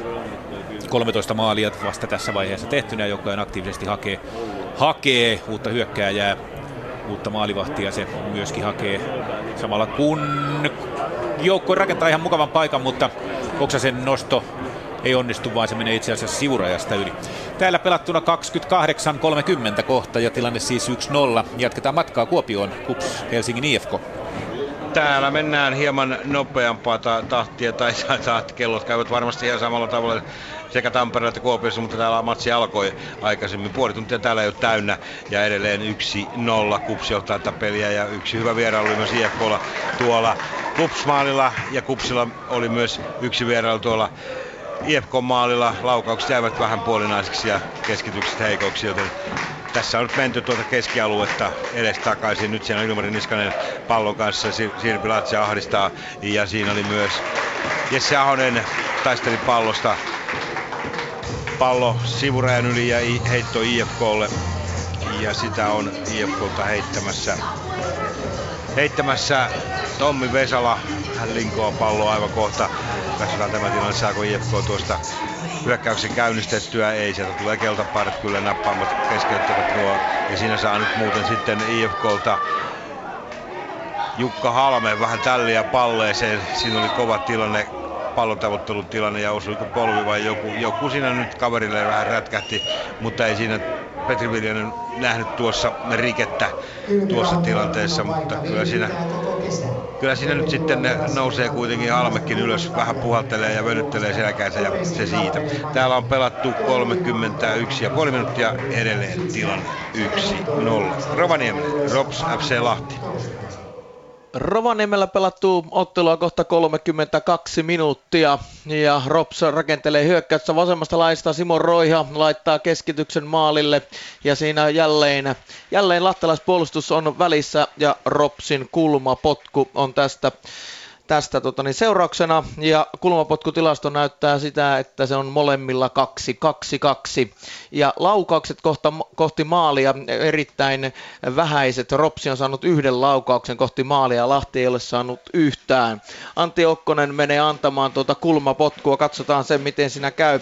Tuossa pari minuuttia sitten oli hyvä paikka Ropsilla, nimittäin on vapaa potku 20 metristä, jonka Okkonen veti muuriin ja siitä se kimposi sitten jälki tilanteessa äh, Haan päälle, Tommi Haan päälle, joka on mielestäni pelannut hyvän ottelun. Nyt Okkonen antaa tuon kulmapotkun sinne lahtelaisten äh, maalille se tulee, Alves sen purkaa ja lähtee tuomaan palloa ylöspäin. Ropsi sen kuitenkin ottaa, mutta siinä Alve, Alvekselta Alvesta kohdellaan väärin ja näin hän sinne kentän pintaan ja siitä lahtelaisille vapaa potku. Ei kannata ropsilaisten hirveästi noita vapaapotkuja tai siis rikkeitä ottaa, nimittäin siellä on viidellä viiva kuudella pelaajalla sellainen tilanne, että jos keltaista tulee, niin seuraavaksi tulee peli ottelukielto ja sitähän tämä joukkue ei, ei tässä tilanteessa tarvitse. Trilon Sala laittaa tuommoisen korkean pallon Ropsin maalille ja Ricardo sen nappaa. Ja tilanne on 0-0 edelleen ja ottelu on pelattu 33,5 minuuttia. Mennään Vaasaan. Täällä on jäljellä 12 minuuttia ja jälleen tulee IFK Marienham tällä kertaa oikealta Brian Spannin kautta Spannin keskitys takatolpalle, mutta siellä on loistavasti tullut puolustamaan laita hyökkäjä. Öö, Se on tietysti uusi laita pakki Schaefer, joka siellä on pistää nopean pallon eteenpäin Pyry Soirille ja Soiri lähtee sitten jälleen hahtamaan yksi yhtä tilanteessa ja hän on ollut tänään niissä hyvä. Oikeastaan kaikki paikat ovat tulleet Pyry Soirin kautta. Nyt pistää Juho Mäkelä loistavan pallon Hertz ja Rangatsalalle, mutta menee aika pieneen kuluvaan laukaus lähtee pienestä kulmasta menee ohi maalin takatolvasta. Pallo pysyy kuitenkin vielä kentällä, sieltä lähtee takaviistoon ja sillä haetaan Mäkelä, joka tulee toisesta taulusta, mutta Tammisen keskitys ei hänelle asti mene, siihen pääsee juuri jalkoinen väliin Bobby Freeberg ja näin tuotti tilan sitten laukea ja IFK Marihan pääsi jälleen keskeltä rakentamaan hyökkäystä. VPS on päässyt pikkuhiljaa paremmin ja paremmin peliin mukaan ja jälleen kerran keskellä voittaa pallon. Voutilainen pistää pallon Soirille ja Soiri olisi päässyt sitä läpi ja olisi päässyt hieman paremmin jalkoinen väliin. Ei ole kuitenkaan paitsi, jos pallo menee kohti kulmalippua. Soiri sieltä lähtee haastamaan rangaistusalueen ja pistää matalan pallon ja siinä on todella lähellä, ettei pistä Lyyski palloa omaan maaliin ja aivan sinne maalivahti Otso Virtasen kainaloon pallo ja kun Lyyski liukuu pallon ja siinä oli todella lähellä VPSn avausmaali. Onnekas sellainen, mutta sillä nyt ei varmaan VPSn kannalta ole väliä, että kuka sen tekee ja miten sen tekee. Olkoon vaikka IFK Mariehamn, niin oma pelaaja, joka pallon sinne pistää kohdata maalia nyt joukkue saa aikaiseksi. Kulmapotku jälkitilanteesta ja sitä menee antamaan Toni Björk on joutunut keskialueella aika epäkiitollisen tehtävän, nimittäin hän puolustaa toista kymppiä, eli Petteri Forsselle tuossa keskialueella ja kohtalaisen hyvin Björk on siinä onnistunut ja VPS taktiikka tämä peliin kuulemma oli katsoa se, että Forsselia ei voi täysin pimittää, mutta se vaan täytyy valita minne hänelle sen pelitilan antaa ja hyvin siinä on Björk onnistunut keskikentällä häntä puolustamaan. Hän lähtee Björkin matala keskitys kohti takatolppaa, sillä on Mäkelä korkealla pallo vielä pelottavassa. Koskimaa puskee kohti maalia, mutta ei pääse Soori jatkopalloon. Koskimaa uudelleen rangaistavan ulkopuolelle, sitten tulee Forsselia törmää kovaa siinä Björkin kanssa. Pallo on edelleen pelattavissa, mutta Björk tämän jalkutilanteen sitten hoitaa. Hyvää peliä tällä hetkellä pelataan. Maali oikeastaan roikkuu ilmassa. Nyt lähtee Koskimalta todella lyhyt syöttö maalivahdille, mutta hyvin ehtii sitten tilanteessa tulla vielä sillanpäin ulos maalilta. Tulee 30 metriä ulos, että tilanteeseen ei ehdi Diego Assis ja hieman sinne menisi Koskimaalle käydä pieni lapsus, kun pistää alaspäin. Hieman liian hiljaisen syötön. 10 minuuttia jäljellä VPS äh, IFK Mariham lukemissa 0-0. Jatkamme Pietasaareen Jaro ja CK. 35,5 minuuttia Pietasaaressa täynnä edelleenkin mennään ympäripyöreissä 0-0 numeroissa. SIKlla äsken hyvä paine tuonne Jaron 16 alueen sisään, varsinkin oikealta laidalta. Pelvas on toistuvasti kyllä haastanut Walter Moorea ja kyllä täytyy sanoa, että oikean laidan kautta tuntuisi SIK saavan hyvin noita tilanteita aikaiseksi. Ja vähän Jarolla tämmöinen perinteinen helmasynti tämän kauden aikaisemmistakin peleistä tuttu asia. Eli kun palloja tulee tuonne 16 alueen sisään, niin aika huonoja purkuja välillä tulee pientä paniikin poikasta siellä Jaron alakerrassa muutamaan otteeseen on ollut, mutta niistä kuitenkin kotijoukkue on selvinnyt osin taidolla, osin tuurilla keskialueen rajaheitto SJKlle. Dorman heittää, mutta se osuu suoraan sitten Vaganovin päähän. Tilanteessa tulee Joona Veteli. Jeremenko ottaa pallon pelaa alaspäin, rauhoittaa tilanteen maalivahti Jesse Östille. Tämä pudottaa pallon eteenpäin. Pienellä siirrolla Didier Boris Kadiolle tällä kaudella neljä maalia. Monipuolinen pelaa, pelaa monella paikalla Jaro joukkueessa. Keskialueella sitten Rivera pyörähtää pallon kanssa ympäri. Peli ei kuitenkaan etene. Edelleenkin pitää Rivera pallon tuolla keskivion tuntumassa. Lähtee leikkaamaan keskelle, ää, mutta vauhti on aika verkkaan. Sitten syöttö eteenpäin kohti Joona Veteli, joka syö, syöksyy tuonne kärkeen, mutta Gogoa ehtii ensin. Ottaa pallon SJKlle, puolustaa, puolustaa, pitää pallon pelissä ja hankkii tilanteesta SJKlle maalipotkun. 0-0 Jaro SJK, 37 minuuttia täyttyy. Seuraavaksi menemme Tammelaan, Ilves KTP. Täällä Ilveksellä oli hyvä paine tuolla KTP-maalilla kulmapotkun jälkitilanteesta. Taisi olla Tatu Miettunen, joka pääsi laukaisemaan tuosta parista metristä, mutta laukaus epäonnistui aivan täydellisesti ja Sauli Kilpeläinen nappasi se helposti hyppysiinsä.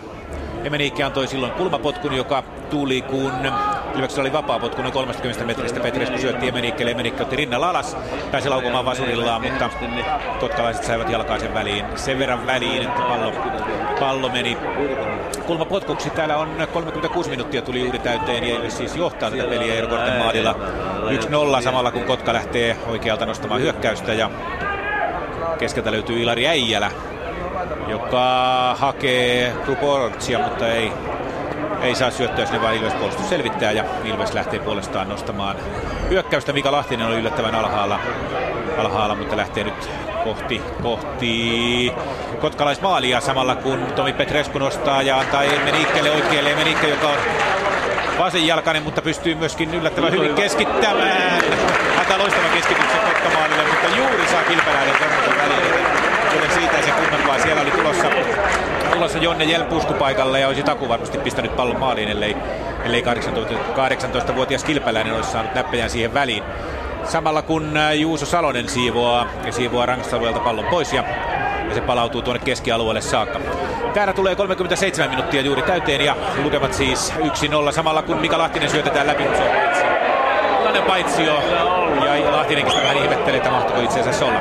Siis 1-0 lukemista mennään Kuopioon, Kups OIFK peli. Ja jälleen kerran oli läheltä, ettei ta- peli olisi tasan täällä. Kups sähläsi vähän itse tuota tilannetta. Sinne annetaan niin hankala pomppupallo maalivahdille Toni Maanojalle, Tomi Maanojalle, että hänellä on vaikeuksia ottaa se rinnalla vastaan. Siinä on sitten äh, IFKlta karvaamassa oli Esa Terävä ja kyllä vaikeuksia oli Kupsilla saada tuota palloa pois, siinä oli tulossakin joku IFK, mutta tuo kyllä tuo tilanne, mikä siinä sitten Fredrik Laassas heittää, kyllä hän laukaus on kertakaikkisen surkea, ei keskitystä ei mitään ja näin sitten yli maalin. Hyvä hyökkäys jälleen IFKlta. Niin, siinä pääsi tosiaan aiemmin kaksikin kaveria IFKlta vähän kokeilemaan vetoja, mutta ei sitten kuitenkaan tullut minkäännäköistä laadukasta vetoa kohti Kupsin maalia, vaikka se tilanne oli aika lähellä. Sitä aiemmin oli kyllä Irakli Sirvilatsen ensimmäinen liik- tämän kauden liikamaali oli kyllä todella lähellä. Kulmuritilanne Mikael antaa sen, se tuli oikealta puolta ja Sirvilatse oli etukulmalla ja hyvä pusko olikin, mutta jostain sieltä IFK-pelaajan jalka tuli väliin. Alakulmaahan sitä puskasi, puski siinä etukulmalta ja maali jäi syntymättä. Hyvä, hyvä kuvio Kupsilta, mutta hieno peliluku myös IFKlta ja nyt sitten keltapaidat kehivät uutta hyökkäystä, kun 40 minuuttia on täällä Kuopiossa täynnä. 1-0. Mennään eteenpäin. Rops FC Lahti. Ja Rovaniemen keskuskentälläkin on reilut 40 minuuttia pelattu. Ja pikkusen pitää ottaa noita sanoja takaisin, mitä tuossa aikaisemmin sanoin. Nimittäin tuosta Ropsilla, vaikka sillä onkin tuota, kova tuo aloituskokoonpano, niin näköjään sieltä vaihtopenkiltäkin voi tämmöisiä yllättäviä kasvoja löytyä. Minun mielestäni ainakin Tommi Haanpää, joka on nostettu tähän aloitukseen. Janne Sakselan loukka, kun loukkaantui nyt perjantaina, niin Haanpää on tullut sitten paikkaamaan Sakselaa. Ja hän on pelannut minusta tosi todella rohkeasti ja, ja tota, ennakkoluulottomasti tätä ottelua.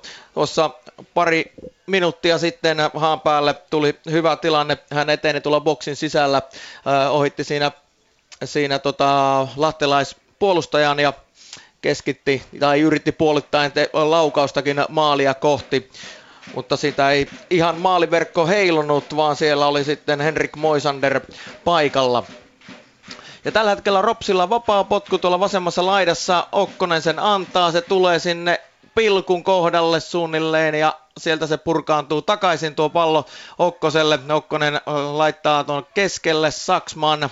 Saksman tuo pallo ja jälleen lähtee tuommoinen heitto sinne pilkun kohdalle ja Henrik Moisander tulee hyvin vastaan ja lähettää saman tien nopean pallon. Rillon salaa siinä yrittää äh, tota niin, äh, tavoitella. Ropsin maalivahti Ricardo tulee vastaan tuonne 25 metriin ja palauttaa pallon suoraan Moisanderille takaisin. Täytyy sanoa kuitenkin, että äh, puolustuksille, molempien joukkueiden puolustuksille on annettava ää, tota, niin kumarrus ja papuka ja merkki, vaan miten sitä sanotaan, koska laukaukset kohti maalia ovat 2-0 Ropsille, eli ei nyt kovin tiiviisti siellä ole kumpikaan joukkue päässyt laukomaan ihan vapaasti kohti maalia. Nyt on siinä FC Lahdella hyvä paikka, mutta se menee siitä sillä tavalla, että Rillon Salana antaa vasemmalta puolelta keskityksen keskelle ja siellä on Hassan siis ei ottamassa palloa vastaan, mutta aivan siinä Hassan on laittamassa palloa tuonne oikeaan alanurkkaan, niin Rops puolustus on siinä vastassa toistaiseksi todellakin molemmat puolustuspäät ovat pelanneet erinomaisesti, vaikkakin Ropsilla on Obilor pois, niin he ovat pystyneet piettämään aika hyvin kuitenkin Shalan ja Alvesin ja Aristoteen äh, aisoissa ja samoin tuolla toisessa päässä niin Alexander Kokko on ollut lähes pimennossa tässä ottelun, ottelun aikana. Peliä pelattu 43 minuuttia, mennään Vaasaan. Täällä vielä pari minuuttia jäljellä ja ensimmäinen varoitus näkee päivän valoinen sen saa. Maali edus hässäkästä IFK Mariehamnan Dever Orgil, joka missasi maalinteko paikkaa ja sitten jatkotilanteesta käy hieman jälkikäteen potkaisemassa ja osuu sinne maalivahtiin. Ja sitten tulossa VPSlle paikka ja loistava paikkaa pääsee Pyry Soiri, kun Juho Mäkelä laukaa epäonnistuu ja muuttaa suuntaa. Ja aivan loistavasti tulee maalilta vasta Otso Virtanen. Kahdesta kympistä lähtee laukomaan Mäkelä ja pallo muuttaa suuntaa ja tulee kuin tarjottimella Soirille, mutta Soiri aivan ei siihen ehdi ja tilanne jatkuu, keskitys lähtee laajasta, mutta se pysähtyy sitten vihreään muuriin jälleen kerran ja nyt lähtee sitten Schäferin keskitys, se on matala kova tuollainen kiertäytön pallo ja se leijailee kyllä hieman tilanteesta ohi ja pallo pysyykö kentällä, kun toisesta päästä ei. VPSlle rajaheittoja. Tosiaan tuo tilanne, mistä rangaistus, äh, rangaistus kun äh, keltainen kortti tuli, eli varoitus äh, Orgilille, niin keskellä vapaa potku ja loistavasti tuonne takatolppaa kohti äh, nousseelle Jani Lyyski ja Lyyski pistää todella tarkan puskun se toppareiden väliin ja siinä jos olisi hieman paremmin saanut pallon osuman äh, Origin, niin siinä olisi päässyt seitsemästä metristä vetämään volleista aivan vapaasti kenenkään häiritsemättä, mutta kaveri potkaisi tyhjää, ei osunut pallon ollenkaan ja sitten syöksyykin jopa tilanteeseen Henri Sillanpää ja jatkotilanteesta Ortiz kävi potkimassa hieman sinne maalivahtia ja otti keltaisen kortin. Täällä viimeinen minuutti menossa lukemat 0-0 ja maalia täällä odotellaan. Kyllä se on ollut erittäin lähellä, etenkin IFK Marjahaminilla. Sitten Pietar Saareen, Jaro SJK. Maali odotellaan myös Pietarsaaressa. Täällä on nimittäin jälleen viime minuuttina ollut kolmannen joukkueen omat paikassa. Jaro tulee nyt oikealta puolelta. Jani Virtanen pallon kanssa syöttää keskelle, mutta suoraan Gogoa jalkaan. Ja Gogoa purkaa keskialueen sivurajasta yli. 43 minuuttia oli tulossa täyteen, kun SJK sai tuonne Jaron maalille hirveän hässäkän. Äh, Guegam tuli vasemmalta laidalta hyvin, leikkasi sisään pallon kanssa, käänsi syötön siitä sitten 16 alueen viivaan. Sieltä laukaus, jonka Walter Moore, Jaro puolustaja, peitti palloja pyörimään pitkä, pitkäksi aikaa maalin eteen, mutta siitä SJK maalia ei tehnyt seuraava vaikka Jarla heti ää, vajaa minuutti myöhemmin. Jani Virtanen sai vasemmalta laita tulevan pallon itselleen tuolla 16 alueen sisällä. Leikkasi pallon kanssa, kanssa keskelle, haki, haki vetopaikkaa, mutta liian kauan haki. Ja sitten jäi kuti piippuun, mutta jossakin kuti ei ole piippu, vaan on osuttu. Eli mennään sinne, missä maali on syntynyt. Kuopio mennään, siellä tuli maali. Juuri kun 45 minuuttia tuli täyteen, nähdäkseni Saku Savolainen kun puski nuor, nuori pelaaja, rohkea syöksy ja vielä syöksypusku ja pallo, pallo reppu ja näin Kupsi ottaa tällä osumalla sitten 2-0 ja se tuli kyllä enemmän kuin parempaa paikkaa ja jos puhutaan niistä koppimaaleista, niin tämä kyllä silloin oli se varsinainen peli, joka täyttyi. En tiedä paljonko tuli lisäaikaa, lisäajalla ollaan joka tapauksessa, en nähnyt mitä tuota avustava erotuomari näytti, mutta täällä kuitenkin tilanne on 2-0. Tampereelle Ilves KTP. Yksi minuutti jäljellä varsinaista peliaikaa tässä ensimmäisellä puolella samalla kun tuomari Antamo nostaa keltaisen kortin Jonne Jelmille. Hän tuli puskupalloa hieman kyynärpäät korkealla ja taitaa olla Van Kelderen, joka tuolla maassa makaa ja hän sai Jelmin kyynärpäästä ilmeisesti kasvoihinsa. Puolittainen vahinkotilanne, ehkä Jelm olisi vähän voinut varoa siinä, mutta ei hän nyt tarkoitukaan tietenkään, tietenkään ketään halunnut teloa. Van Kelderen makaa edelleen maassa ja ja, ja peli ei pääse täällä jatkumaan. Nyt, nyt miestä nostetaan ylös. Itse asiassa taitaa olla Juuso Salonen. 1-0 lukemisen jatketaan täällä, mutta koska mennään Rovanimen. Ensimmäinen puoliaika pelattu ja tilanne on 0-0. Ihan tuossa ottelun ensimmäisen puoliajan viime hetkellä Antti Okkonen pääsi vetämään 17 metristä ja veto suuntautui kohti vasenta laitaa, mutta en oikein sitten nähnyt, että mihin se pallo sitä, osuiko se omaan pelaajan käteen tai johonkin, se ei koskaan mennyt sinne maalin perukoille. Mutta vedetään tässä nyt ensimmäistä puoliaikaa vähän kuitenkin kasaan, eli laukaukset kohti maalia Ropsille 3-0, rikkeitä kuopiolaisille 7, rovennemeläisille 6, kulmapotku tilasto 2-2 tasan ja ei ole annettu keltaisia eikä punaisia kortteja, eli 0-0 lukemissa. Se on ansaittu 0-0 tilanne. Toivotaan, että toisella puoliajalla tulisi maaleja. Ja Kuopioon vielä takaisin. Kuopissa päädyttiin 2-0 tilanteeseen ja siinä Ilmari Niskanen ja Saku Savolainen maalien tekijät. Ja nuotitus tähän peliin oli tähän avauspuoleen oli se, että Kups oli huolellisempi noita maalipaikkoja rakennellessaan, rakennellessaan ja oli niissä terävämpi kuin IFK, joilla jäivät vähän nuo maalipaikkojen rakentelut hieman piippu. Täällä on ensimmäinen puoli pelattu 2-0 siis eteenpäin. Va- Vaasan va- PPS Marjahaminen IFK. Ja täälläkin mentiin tauolle. Täällä ei tullut lisää aikaa. Minuuttia kavan 45 kun oli tuomarin kellossa, niin saman tien soi sitten pilli ja näin päättyi ensimmäinen puoli. Eikä se päättyy kyllä oikeastaan aika suvereeniin IFK Marinhamminen näytökseen. VPS sai paikoitelle vaan tuollaisia yksittäisiä tilanteita, mutta kyllä tuo vihreä aalto vyöryi lähes kerta toisensa sen jälkeen tuonne VPSn maalia kohti. Ja maalipaikkoja oli kyllä IFK Marinhamminalla useampaankin, mutta hieman huono viimeistely ja pari ihan puhdasta hutiakin siellä tuli pallosta, kun maalipaikoille päästi. Ja VPS sai oikeastaan pari tilannetta vaan No ihan rohkeasta yrityksestä ja tuo viimeisenkin, mikä oli kaikista paras tilanne oikeastaan, niin Pyry Soiri pisti matalan kovan keskityksen maalille ja siellä oli puolustus pistää pallon omaan maaliin ja myös jälkeenpäin sitten Mäkelän laukaus muutti suunta ja pomppasi suoraan Pyry Soirin jalkaan, mutta Soiri ei saanut kuin pikkusen tökättyä palloa kohti maalia eikä se tietysti tässä vaiheessa riittänyt. Täällä tosiaan 0-0 ja maaleja varmasti tänään nähdään ihan varmasti. Mutta mennään vielä rannikkoa ylöspäin Pietarsaareen. Pietarsaaressa ollaan tauolla. Pohjanmaan derby tänään Jaro SIK numeroissa 0-0. Alussa Jaro tuli erittäin vahvasti, mutta mitä pitemmälle ensimmäinen jakso meni, sen vahvemmin SIK mielestäni peliä hallitsi ja vaarallisimmat paikat.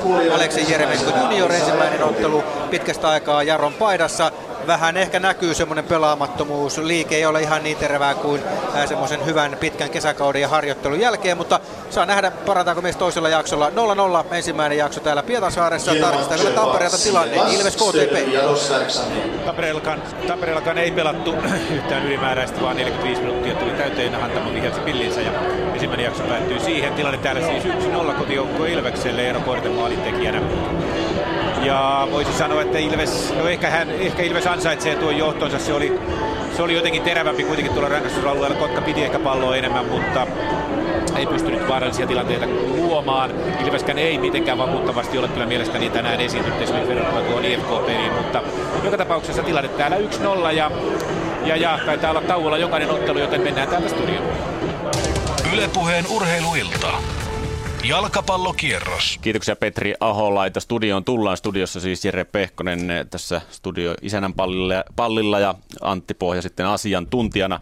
Näin saatiin ensimmäiset puoliajat pelattua tämän, tältä tämän iltaiselta jalkapallokierrokselta ja puoliaika lukemat olivat siis seuraavanlaiset. Jaro SJK 0-0, Ilves KTP 1-0 ja Ilveksen maalin tekijänä siis Eero Korte. Kups Helsingin IFK 2-0, Kupsin maalin tekijät Ilmari Niskanen ja Saku Savolainen, sitten Rovaniemelle Rops FC Lahti 0-0 ja Vaasan palloseura IFK Maariahamina niin ikään maaliton tasalukema toiselle puoliajalle. Ato, tästä kun lähdetään perkaamaan, otetaanko ensiksi vaikka syyniin tuo tämän illan ehkä mielenkiintoisin ottelu Pohjanmaan derby Jaron ja SJK välillä, mitä jäi mieleen? Mm, no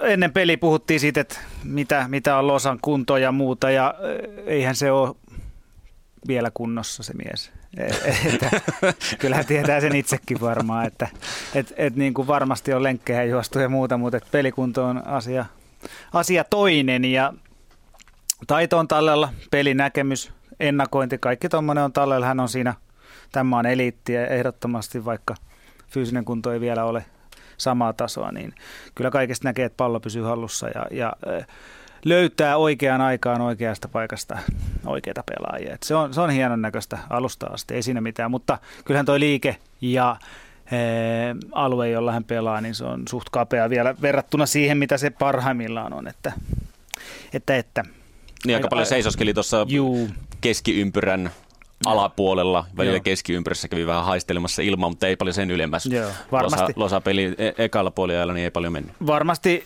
lisää parempaa odotettavissa, kun pelejä saa alle. Että kyllähän on sen tyyppinen pelaaja, joka haluaa osallistua enemmän ja nyt hän kärsii siitä, että ei liike ole vielä sillä tasolla, joka edistäisi hänen ja joukkueen pelaamista. Mutta sitten vastustaja Seinäjoen jalkapallokerho, niin tuota, voi voi.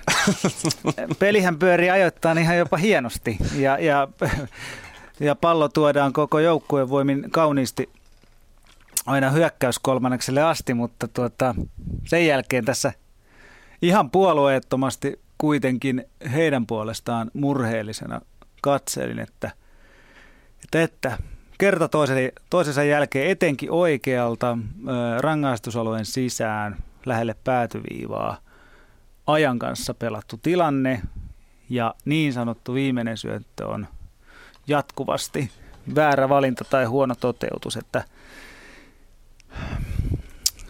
jos joukkue meinaa vielä hoikoon haastaa kärkikamppailussa, niin kyllähän tiettyä tehokkuutta tuonne maalin eteen tarvittaisiin. Toki pilkku ja muutama läheltä piti tilanne ja Jesse Östin hyvät torjunnat on pitänyt tämän tasoissa vielä, mutta – mutta silti semmoinen mm, tavallaan näkemys siinä vaiheessa, kun se ratkaiseva syöttö pitää antaa ja että mihin, mihin se kannattaa antaa milloinkin, mm. niin se on mun mielestä puuttunut tänään ja ehkä monessa aikaisemmassakin pelissä, että SIK on pelissä on edelleen paljon hyvää ja, ja tuota, on, on niin kuin ajoittaa jopa hyvinkin valmiin näköistä ja pelaajat pelaavat hyvin yhteen, mutta sitten niin kuin – viimeinen ratkaisu Viimeinen ratkaisu on, on, on hiukan piipussa, että katsotaan, miten toinen jakso tuo tullessaan. Joo, ja sitten tuossa niin boksipelaamisessa SJKlla, vaikka ne sai sitten näillä vähän heikoilla viimeisillä syötöllä, ehkä pienellä onnenkantamoisellakin siihen maalintekopaikoille sitä palloa, niin sitten siinä viimeistään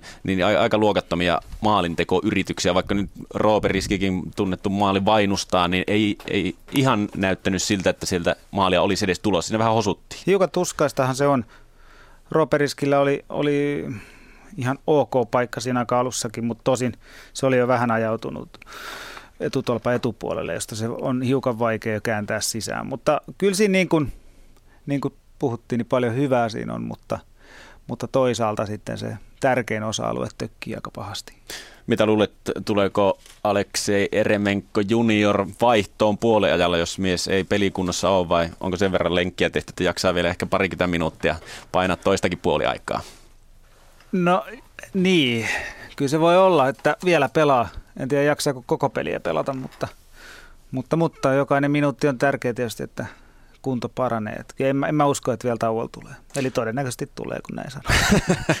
Pitäisikö kuitenkin siirtää, siirtää Losa vähän tuonne hyökkäävämpään suuntaan pelaamaan? Nyt se kävi jopa välillä hakemassa topparin jalasta palloa pois. Mm. Että ihan, ihan tota oman 16 rajan tuntumassakin mm. pyörii. Että se ei, se ei ihan ominta paikkaa Losalle kuitenkaan ole. Enemmän on hyökkäyssuuntaan annettavaa varmasti. No niin, nyt jos täytyisi yrittää lukea Jeremenko perheen ajatuksia, niin, niin tässä on ajateltu sitä, että, että alempana on enemmän tilaa ja aikaa ja hän pääsee paremmin peliin mm. mukaan. Että ehkä tuolla puristuksissa ylempänä sitten hänen terävyys ei vielä riitä tekemään ratkaisuja ja, ja tämä on yksi vaihtoehto, jolla hän pääsee kuitenkin palloon hyvin kiinni. Et tietysti puolustusvastuu kasvaa kasvaa suuremmaksi ja niin kuin tärkeämmällä alueella. Et, tietysti yksi kysymys herää siinä, että jos liike ei ole hyvällä tasolla, niin miten sitten se suhtautuu siihen, että oikeasta laidasta SJK on tullut aika monta kertaa, että et, tavallaan päässyt kolmio pelillään syöttämällä läpi välillä helponkin näköisesti, että johtuuko siitä, että puolustussuuntaan sitten kaikkien pelaajien liike ei ole toivotulla tasolla rivien välistä luetaan, kun kaikkien pelaajien liike ei ole toivontunlaista. No, mutta muutamia väläytyksiä sillä kuitenkin tuli kyllä, kyllä, osalta. Ja kyllä, kyllä. Losankin osalta, kun palloon pääsi, niin kyllä näytti, että pelimies on kyseessä. On, kuitenkin. on ehdottomasti, että siis kyllähän hän niin kuin vähän äh, vajaa kuntoisenakin pallon saatua, niin eh, pystyy esittämään asioita, jotka, joita ei moni tässä sarjassa pysty. Näin on. Toinen ottelu, mitä tässä tiiviisti seurailtiin, Ilves KTP. Joo. Millä, millä silmällä sitä, sitä katselit? No kyllä, kyllähän niin kuin Ilves on ollut koko kauden kotonaan. Tulee kuvaa Tampereelta, niin taitaa olla taas aika hyvin porukkaakin tuolla Tammelassa. Et, et se on se heidän vahvuutensa, he ottaa pisteitä kotona ja yleisö, he on saanut yleisö hyvin mukaan. Mitä pari peliä itsekin siellä nähnyt, niin tota, Ilves on taistelujoukkue aika vahvasti ja se, se on niin kuin, se on saanut yleisön syttymään mukaan ja siellä kun on tunnelmaa, ääni pysyy hyvin sisällä ja kun pelaajat tekee kaikkensa, vaikka se ei ole aina niin kaunista, niin yleisö lähtee siihen kannustaa heitä mukaan ja he, he saa siitä valtavan tuen taakseen. Ja on mun mielestä tänään ollut, jos ei nyt ylivoimainen, mutta et pystynyt luomaan kuitenkin jonkunnäköisiä paikkoja useammankin. Ja, ja tuota, Kot, Kotkan tulevaisuus näyttää hiukan mun mielestä synkältä, että, että et mä en niin näe siinä varsinaista valoa, että kyllä tämä kohta ratkee ja voittoja rupeaa tulemaan. Voi tulla tietysti, en mä sitä sano, mutta että Kotka oli alkukaudesta mun mielestä vahvempi ja nyt on suuntaan hiukan alaspäin. Että totta kai Kaivonurmen poissaolo on mun mielestä näkynyt aika paljonkin hyökkäyspelin suuntaan. Että Grubrovic on ollut aikoina ajoittain hyvä, mutta tuota, hiukan kapea se heidän kärki on. Että Ilves pystyy, heillä on kuitenkin sen verran noita kokeneet pelaajia, että että tota, se heidän suoritustaso ei niin paljon heittele ja, ja kun pelitapa on, on luotu ajoittain aika pelkistetyksikin, niin eh, yllätyksiä ei pääse paljon tapahtumaan. Että aina, aina ei ole kovin tehokastakaan eikä niin kuin maalipaikkojen määrällä mässäillä, mutta tuota, toisaalta nyt kun puolustus on paremmassa kunnossa kuin – kuin tuota alkukaudesta, niin kyllä he, heitä on vaikea myös, myöskään voittaa. Ja tuosta Ilves KTP-ottelusta vähän faktaa siinä määrin, että KTP piti ensimmäisellä puolella palloa 59 prosenttia, mutta Joo. kuitenkin niin mun semmoiset hyökkäyspään suoritukset, ei sillä hirveästi mitään kovinkaan vaarallisia hyökkäyksiä ollut, vaikka pallonhallinta noinkin reilusti kotkalaisilla oli. Niin, et, niin, missä sitä palloa on sitten pidetty, sekin on mielenkiintoinen. Kiintoista olisi tietää, että onko se ollut puolustajilla vai, vai hyökkäyskolmanneksella vai jotain siltä väliltä, että tämä on aina tätä, että tilastot sanoo jotain ja, ja sitten se täytyy Peli kertoo suhteuttaa, muuta. Niin, suhteuttaa siihen peliin, miten se siellä etenee, mutta, mutta, mutta peli on vasta 1-0, että kyllähän Kotkalla tässä kaikki saumat on päästä vielä peliin mukaan. Että.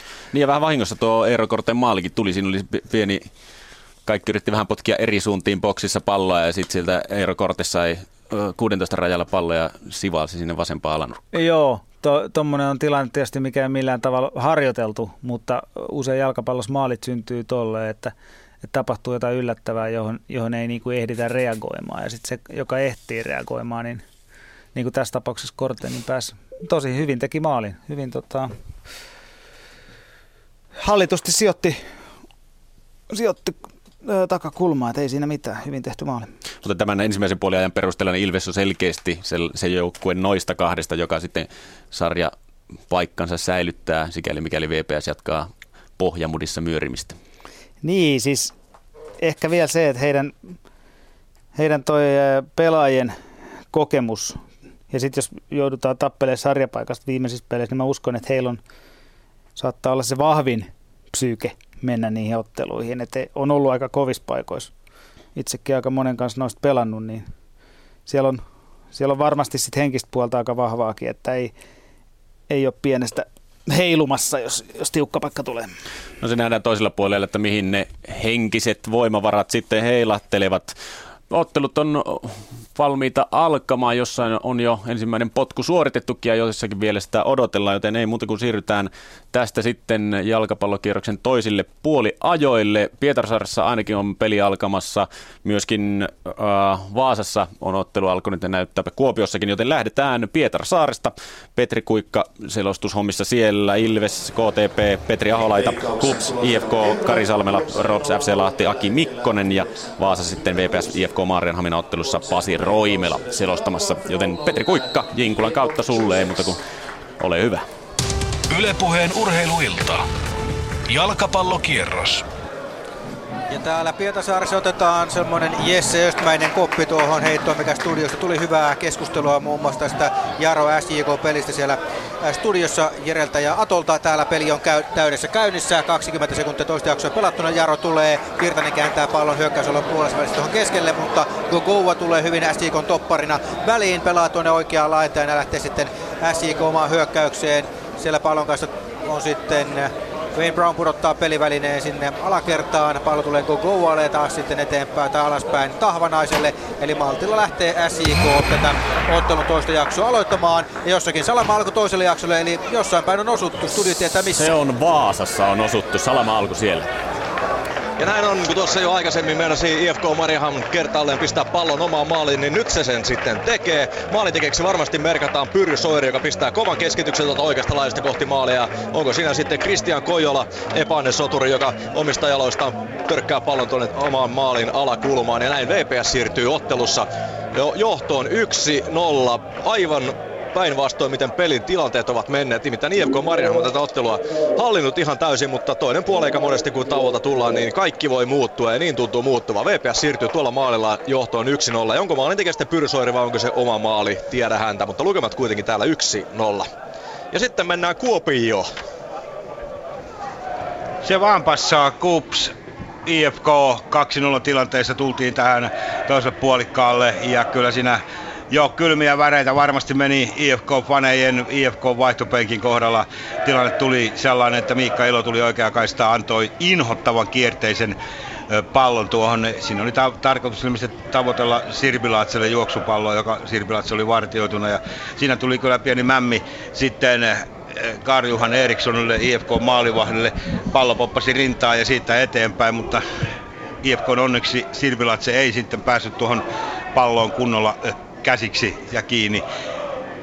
Ja tuo laukaus, se jäi sitten vetämättä. Siinä oli kyllä melko lähellä heti kupsin maalipaikka. Täällä on 47 minuuttia pelattu kohta, 48 minuuttia ja tilanne on Tilanne on 2-0. Nyt sieltä tulee huikea veto IFKlta. Huh, huh.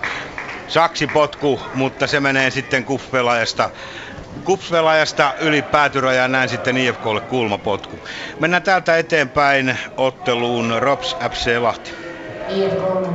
Papiirissa seuraama ottelu, kun Lahdella on hyvä paikka siinä vetäjänä. Alves vetää tuosta boksin noin 16 metristä, vetää se vasempaan laitaan. Siellä on kuitenkin Ricardo Pallon edessä, tuommoinen maanuoliainen oli kysymyksessä.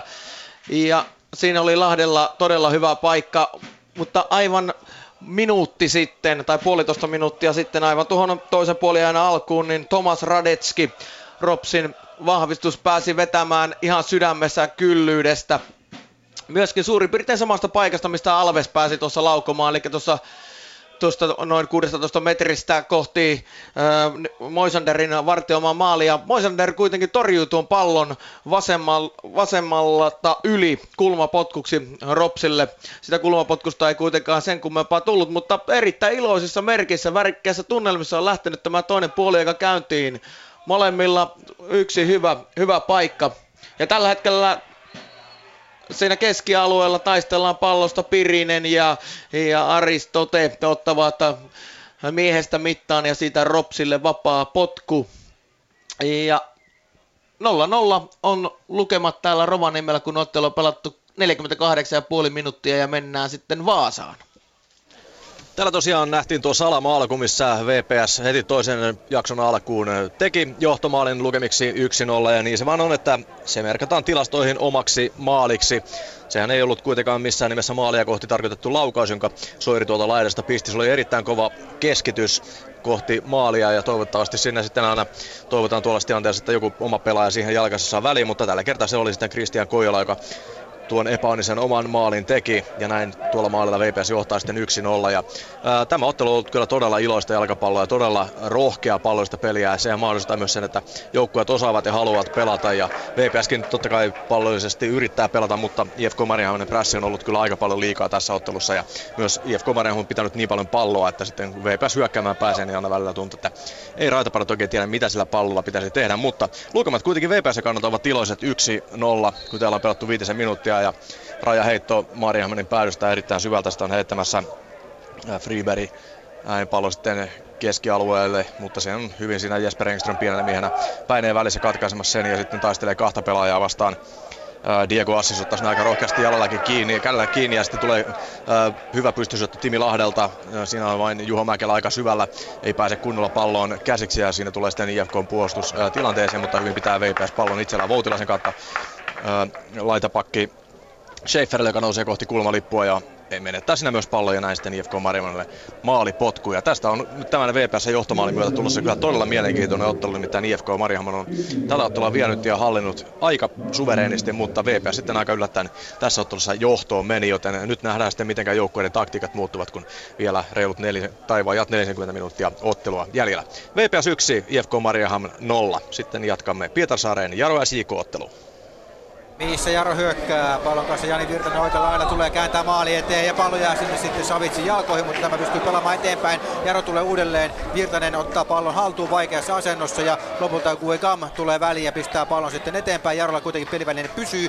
Ää, Aleksei Jeremenko käännättää pallon kanssa, pistää eteenpäin sinne sitten Denikselle. Denis taaksepäin. Sitten pistää Rivera 16 alueen sisään, mutta syöttö menee sitten ilmeisesti Joona Vetelin kautta tuonne niin lähelle SJK maalia, että maalivahti Akselu tulee hyvin vastaan, koppaa pallon kiinni ja avaa sitten SIK pelin oikean laidan kautta.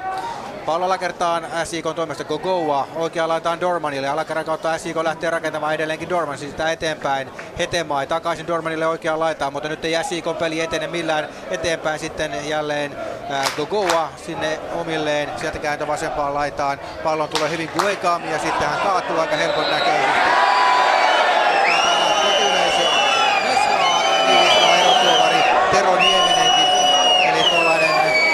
Aika lailla helpon näköinen kaatuminen Ariel Luegavilta ja nyt SIK saa hyvältä paikalta vapaapotkun. Jaron kapteeni rikkeen tehnyt Jari Sara vähän ihmettelee, että miten aikuinen iso mies menee tuolla tavalla mahalleen aivan kevyen kontaktin jälkeen. Täällä varmasti se 1700 Jaro kannattajakin sitä samaa asiaa ihmettelee, mutta nyt on hyvä paikka SJKlla pistää ottelu yhteen nollaan. SIKlla myös se yksi rankkari ensimmäisellä jaksolla. Kuega kuitenkin laukoi sen sen verran epätarkasti, että Jesse Östi Jaro maalivahti torjuu. Katsotaan mitä nyt tapahtuu. Wayne Brown on pallon takana, nostaa käden ylös.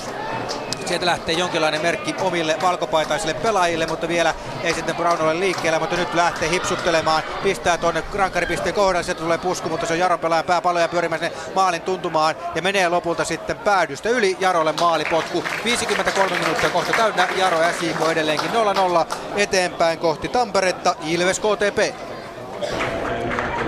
Tampereella Tammelassa 49-40 näyttää digitaalit samalla kun Ilves saa kulma potkun. Ilves saa vaan silloin ja heitto tuolta ihan kulmalipun tuntumasta ja oikealta puolelta nigerialais hyökkääjä laiturien meni Ikkästä menee heittämään, heittämään 1-0 täällä siis lukevat ensimmäisen jakson peru ja 21 minuuttia oli pelattuna kun Eero Korte vei Ilveksen johtoa samalla kun Lahtinen hakee vetopaikkaa, ei vaan se on Hynne ja pallo pomppii sitten päätyrajasta yli ei vaan pompikkaan, vaan sen käy hakemassa sitten sieltä Ville Oksanen eikä päästä palloa yli. Kotka on muuten tehnyt pienen muutoksen kokoonpano vaihtoja, kuinka joukko ei ole tehnyt, mutta Ville Oksanen on tullut tänne oikeaksi puolustajaksi ja Felipe Aspekreen on noussut tuohon keskikentälle. Ei nyt ehkä ihan pohjallekaan, koska siinä pelaa McFall, vaan tuohon ei ihan typpipaikallekaan, mutta on selkeästi keskikentällä ja pyrkii rakentamaan, rakentamaan kotkalaishyökkäystä. Se on se muutos, mikä valmentaja Sami Ristilä on tässä vaiheessa, tässä vaiheessa tehnyt. Ilves loi tuossa muutaman minuutin pelin jälkeen ihan hyvän vetopaikan. Tomi Petres kuitenkin komproi tuolla neljässä viidessä metrissä, eikä siitä saanut laukausta aikaiseksi. Samalla Ilves vapaa potku tuossa keskialueella. Ilves lähtee nostamaan hyökkäystä. 51 minuuttia on tulossa täällä kohta täyteen samalla kun Ilves lähtee nostamaan hyökkäystä. Katsotaan vielä tämä Kuimenikki tulee oikealta, oikealta, oikealta, antaa maalille. Ja Lahtinen ohjaa ylärimaa. Meni tuota nousu Lahtisen ylärimaa. 51 minuuttia tuli täällä täyteen Ilveksen johtaessa 1-0 mennään eteenpäin. Kuopio, Kups, Helsingin IFK. Jossa kyllä nyt on käynyt sellainen, että Kups on vähän antanut siimaa IFKlle tuossa pelihallinnassa ja IFK on kiittänyt ja on vienyt kyllä viimeisiä minuutteja tässä, tässä matsissa aivan, aivan suvereenisti. Ja nyt siellä Kups tekee vaihtoa, sitä tulee, sieltä tulee Ilmari Niskanen pois ja hänen tilalleen tulee nyt sitten uusi Kups kasvatti Ali Musavi, Ali Al-Musavi Kups kasvatti ja näin Niskanen saa komeat aplodit ja syystäkin. Hienoa esitystä jälleen kerran. Ja Al Musavihan on näitä kupsjunnuja, joita nyt ajetaan sisään kyllä näihin liikakuvioihin. Hän jo pelasi Ropsia vastaan, kävi kentälle ja nyt näköjään hieman aikaisemmin sitten Rajamäki vaihtaa hän kentälle ja Junnu vauhdissaan täällä on menty ja nyt lähtee IFK vapari ja se annetaan tuonne suoraan boksiin, mutta keltapaidat kyllä siivoavat aika hyvin tuon tilanteen. Sirpilatse keskellä palloa, mutta lähtee juoksemaan omalle maalle päin ja näin sitten kups heittää pitkää palloa ja sillä tuloksella, että se menee sivuraista ulos. Niin, IFK on kyllä vaihtanut, va, hallinnut tässä jonkun aikaa ja siihen siitä hyvästä, että Kups on hieman tuota omaa tempoa laskenut ja IFK on päässyt näin sitten pyörittämään tuota peliä ja tuo on minusta vähän väärä taktiikka. Tässä on kumminkin vasta 56 minuuttia pelattu ja kyllähän siinä kahden maalin ero äkkiä kaventuu, jos tätä mallia meinaavat keltaiset jatkaa. Mennään täältä eteenpäin otteluun Rops FC Lahti. Ja tällä Rovaniemellä peli on pelattu 55,5 minuuttia ja siellä tuomari käy hieman puhuttelemassa Kupsin valmennusjohtoa, että vähän rauhallisemmin täytyy tässä vaiheessa ottaa. Siellä ilmeisesti jotakin kähinää oli tuossa äskeisessä tilanteessa. En ihan nähnyt tuota kokonaisuudessaan tuota tilannetta, mutta kyllä täällä maalikin roikkuu niin sanotusti ilmassa. Eli molemmilla on ollut tässä heti toisen puolen alkuun hyvät paikat tehdä maali. Eli varsinkin Tomas Radetskilla, Ropsilla, Ropsilla siis oli hyvä paikka tehdä 1-0 tuossa heti kun toinen puoli aika alkoi. Hän pääsi vetämään todella luja kudin tuosta noin 16 metristä, jonka sitten Moisander torjui vasemmasta laidasta kulmaksi. Ja toinen oli tuo Alvesin veto maalnuoliainen heti sen perään tuolla toisessa päässä. Ja, ja täytyy sanoa, että kyllä siinä Pasanen, Paananen ja Joenmäki pitävät Alexander Kokkoa Boorista tuossa heidän puolustuksessaan kunnolla pihdeissä. Ja siinä joutui Petri Pasanen ottamaan keltaisen kortinkin. Hän ei oikein tykännyt tuosta Oh, tuossa oli pieni tilanne oli tuossa Lahden maalin edessä juuri kun tätä äskeistä korttihommaa selitän. Eli Ropsi painaa tällä hetkellä tuonne Lahden päätyyn ja sieltä tulee Lahdenmäelle nyt hyvä tilanne, hän laukookin siihen ja mitä tapahtuu? Moisander pystyy jaloilla tuon pelastamaan tuon pallon ja näin Ropsille kulman potku. Lahdenmäki pääsi hyvään paikkaan, puolustaja pelaaja. Ropsi tulee koko miehistönsä voimilla nyt tuonne Lahden maalille ja kulmapotku siinä Okkonen menee tuota kulmapotkua antamaan. Katsellaan ja kuunnellaan tämä tilanne vielä, kun Okkonen asettelee tuota palloa sinne ja nostaa käteensä ylös siellä merkiksi, että minkälainen kuvio sieltä tulee ja lähtee vauhtiin ja näin kulma tuleekin, se tulee matalana siihen Mäkitalolle ja Okkonen tulee sinne boksin sisään ja nostaa ja yrittää jammea tavoitella, mutta Lahti pääsee ja purkamaan tämän tilanteen. Näin ottelu on pelattu kohta 58 minuuttia ja tilanne on edelleen tiukasti 0-0 täällä Rovaniemellä ja mennään Vaasaan. Täällä pian vartti pelattu ja VPS edelleen tuo yksin olla johto ja oma maalihan tuo sitten tosiaan oli, kuten tuossa aikaisemmin sanottiin ja Pyry Soirin keskityksestä tuo pallo sitten omaan maaliin. Marianhaminalaisittain meni se on tuo maalin jälkeen tapahtunut kyllä se, että ö, todella paljon iloisemmin näyttää VPS pelaavaa. Että joku sellainen tietty taistelutahto on nyt noussut sitten joukkueen rivestä, nimittäin siellä joukkueen pelaajat kyllä menevät todella fyysisesti tilanteisiin ja uhraavat kroppaansa. Ja siellä jopa Juho Mäkelä tulee noissa kulmapotkutilanteissa auttamaan ö, tuonne rangastelun sisällä omaa joukkuettaan. Tosin se nyt tietysti voi vähän tuosta hyökkäyspelistä sitten aina karsia, kun vastahyökkäyksiin lähdetään, mutta VPS on kyllä saanut ihan selkeästi piristysluiskeen tuosta ö, johtomaalista ja se näkee tuolla joukkueen käytöksissäkin siinä, missä IFK Marihonin valmentaja Pekka Lyyski istuu tyynen rauhasti tuolla vaihtoehtoissa, niin VPS molemmat valmentajat Petri Vuorinen sekä Chris Huckstep ovat kyllä siellä kuin tulta ja tappura tuolla alueella. Kädet käyvät, suu käy ja näin kaksikko sitten valaa sitten vielä lisää taistelutahtoa joukkueeseen. Ja tässä nyt odotellaan IFK Marienhamnen vapaa potku ja siellä tuttuun tapaa Petteri Forssell on sitä antamassa. Se on tuolta vasemmasta laajasta todella kaukaa sivurajan tuntumasta. Hän lähtee Forssellin keskitys takatolpaan. Sieltä pusketaan keskellä Ahti puskee palloa valmiin väsille ja onnistuu samaan sitten pallo VPS. Hän lähtee sitten todella kova vauhtisesti vasta hyökkäykseen VPS, mutta Voutilainen ei saa kyllä apuja mistään sitten vasemmalla. Keskitys menee myös sivurajasta yli. Ja tässä nyt näkyy hieman tuo, että kun VPS tulee hieman alemmas auttamaan puolustusta, niin siellä yläkentällä sitten ei ole välttämättä ketään, kun lähdetään vasta hyökkäyksiin. Ja tuossakin pistopallo Soirille meni 10 metriä pitkäksi ja sivurajasta yli. Täällä pelattuna tasan 60 minuuttia ja VPSllä edelleen tuo 1-0 johto. Jatkamme rannikkoa ylöspäin otteluun. Jaro ja Siiko. SJK ollaan rajaheitto hyökkäysalueen puolesta välistä oikealta puolelta Senjokisten hyökkäyssuunnasta katsottuna pientä painetta tuossa taas on ollut kohti Jaron maalia, eli tämä viime minuutit ovat ehkä olleet äh, SIK on lievää hallintaa. Valkopaidat tulevat sieltä hetemaipella alaspäin. Goal saa pallon takaisin itselleen, käännähtää ympäri, syöttää eteenpäin, väliin pääsee kuitenkin. Vaganov, Jaro ottaa pallon, mutta Joona veteli tänään vähän epävarmaa syöttötyöskentelyä, menettää pallon, SIK tulee, Vaganov katkaisee, uusi pallo maali tuonne 16 sisään ja siellä pääsee sitten, taitaa olla Jari Sara, joka purkaa tilanteen rajasta yli ja eipä olekaan Sara, jonka kautta pallo menee päädystä yli, vaan kyllä se määrätään Jaron maalipotkuksi. Hetki sitten SIKlla oli hyvä kulma potku tuolta oikealta puolta. Wayne Brown sen antoi 16 viivaa kohti se tuli ja sieltä pääsi tykittämään vaarasen näköisesti Jussi Vasara, mutta Vasaran laukauksen Jesse Öst torjui tuommoinen pomppu. Tuli, tuli siihen aika lailla kyllä keskelle maalia ja Jesse Öst tänään hyvä ottelu pelattuna jatkaa varmoja otteita, otti sitä hyvän torjunnan Jaro rakentaa keskiviivalla, pallon kanssa oli äsken Moore, palauttaa sinne Vaganoville, sitten Jeremenko Kadiolle. Kadio tulee kohti keskiviiva pitkä syöttö vasempaan laitaan kohti Walter Mooria, mutta vaikea syöttö menee korkeana äh, sivurajasta yli ja nyt sitten siirrytään sinne, missä on maali syntynyt. Rovaniemellä on pilkku, joten sinne.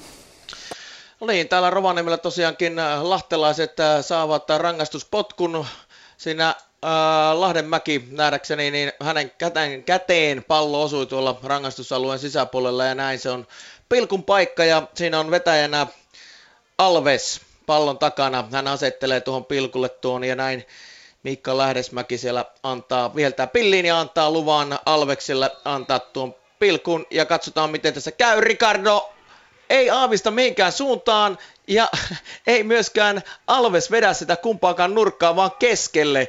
Ja se menee niin kuin Ricardon haarojen välistä tuo pallo maaliin. Ja näin Lahti on siirtynyt 1-0 johtoon tässä ottelussa, kun peliä pelattu 62 minuuttia. Ja takaisin sinne kierrokselle. Tampereelle. Mennään Tampereelle.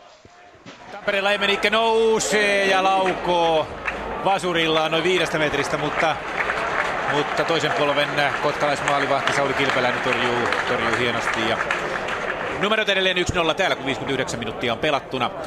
KTP-valmentaja Sami Ristilä sekoittaa tuota KTP-pakkaa oikein kunnolla. Tupla vaihto. Valeri Minkenen sekä Juuso Salonen vaihtoon ja kentälle uusi hankinta Emerik Grönruus, Juho Lehtonen. Molemmat tuonne hyökkäykseen ja Kruporovic putoo tuohon kymppipaikalle omalle paikalleen ja Samalla kun Emenikke jälleen nostamassa Ilves-hyökkäystä. Ja se on Ilari Äijälä, joka putoaa nyt tuonne vasemmaksi puolustajaksi. Lahtinen rangastusalueella hakee, hakee, hakee vetopaikkaa. Hakee vetopaikkaa ja tuomari viheltää siitä KTPlle vapaa potkun. Ehkä Ristilä kyllästyy Juuso Saloseen, Saloseen, joka oli jatkuvasti vaikeuksissa tuolla oikealla laidalla Emenikken kanssa. Emenikke keskitteli tälläkin puolella kolme-neljä kertaa loistavia keskityksiä tuonne Kotkan rangaistusalueelle. Tomi Petreskulla parikin otteeseen jo hyviä maalipaikkoja, mutta Petresku on tänään ollut yllättävän pehmeä. Hän ei oikein päässyt peliin mukaan, ei ole pystynyt rakentamaan peliä eikä ole noista, noista vetopaikoistakaan onnistunut. Ehkä tietysti tuo pelipaikka on hieman oudompi, hän on nimittäin täällä vasemmalla, vasemmalla laidalla, kun aiemmin pelannut tuossa kymppipaikalla ja saanut enemmän tämmöistä vapaata roolia. Vapaata roolia kuulin puoliajalla Antti Mäkijärvestä tietoa, että hän ei ole sen takia kokoonpanossa, koska miehellä 4127 on muuten iltapäivän katsojaluku. Luku tosiaan Antti Mäkijärvellä sopimusneuvottelut käynnissä. Hän on Saksaan päin, Saksaan päin hakemassa neuvottelua sopimusta ja sen takia mies ei tänään kokoonpanossa. 61 minuuttia tulee täällä nyt täyteen 1-0 lukemissa. Mennään, jatketaan matkaa Kuopioon, Kups, Helsingin IFK. Kohta 65 minuuttia on Kuopiossa pelattu ja Kupsi kulmaheitto aivan tuota läheltä kulmalippua ja siellä IFK saa juuri ja juuri pelastettua tuota tilannetta, mutta siellä käy IFK-pelaajalla pallo jo sen verran päätyrajan yli. Eli siitä tulee kulmapotku ja Kastraatti on tulossa nyt sitten IFKlta kentälle ja Jesse Ahonen otetaan IFKlta vaihtoon sitten tässä samassa tilanteessa sellaisen tilanteen, sellaisen vaihdon nyt IFK tekee. Katsotaan tämä Ilon kulmuri. Kups ei ole montaa kertaa vierailut tuolla. Pieni myllytys tuli tuossa hetki sitten IFK maalilla, mutta pahoja tilanteita ei oikeastaan ole tullut. Katsotaan saako Kups tässä, tässä nyt sellaisen värkättyä. Pitkät kaverit on kaikki komennettu tuonne lähelle maalialuetta. Ja nyt sitten Ilo näyttää kädellä merkkiä. Joku kun tässä on. Ja sitten lähtee kierteen ja putoaa tuohon pilkun paikalle ja siellä on keltapaidan pää kyllä ensimmäisenä, mutta ja se on nimenomaan Toni Markis, mutta pusku oli heikko. Ja näin IFK pääsi sitten tuon tilanteen purkamaan. 66 minuuttia tuota on pelattu. 2-0 Kupsi ottaa Kuopiossa. Mennään eteenpäin. Rovaniemelle. Rops FC Lahti. Ja Rops FC Lahti ottelu on pelattu reilut 65 minuuttia ja tilanne 0-1 ja tuo Lahden maalihan syntyi, kun ottelu oli pelattu 62 minuuttia rangaistuspotkusta, jonka Alves Leandro vetäisi maaliin. Se meni ihan keskelle maalia Ricardon jalkojen välistä tuo veto. Ja tässä on muutenkin ollut tapahtuma rikasta sen jälkeen. Heti Ropsiin laittoi melkoisen mylläkän tuonne Lahden maalille.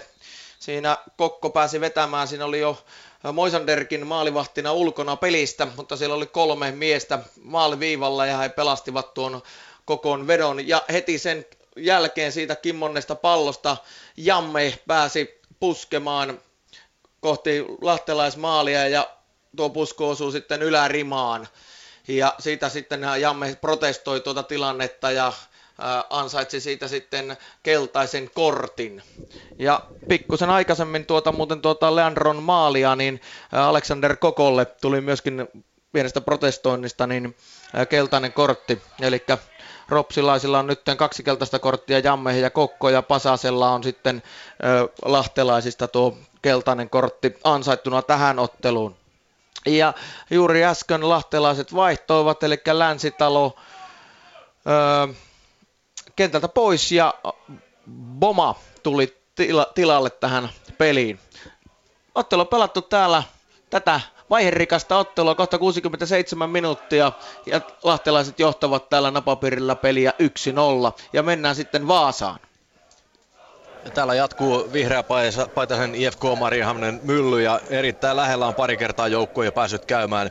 Yksi aivan loistava tilanne, mikä valui sitten hukkaan äh, Orgille oltua paitsiossa. Tuo tilanne oli sellainen, että laukaus muutti suuntaa VPS-pelaajasta ja sen verran äh, tuli suoraan Orgille, että hän oli paitsioasemassa tilanteessa ja pääsi sitten jatkotilanteessa pistämään pallon, mutta pisti ohi maaliin ja hetkeä myöhemmin Spän pääsi laukumaan pienestä kulmasta ja laukoi metrin verran takatolpasta ohi ja kyllä nyt VPS saa kyllä kiitellä kavereitaan ihan siitä, että täällä on lukemat edelleenkin VPSlle 1-0.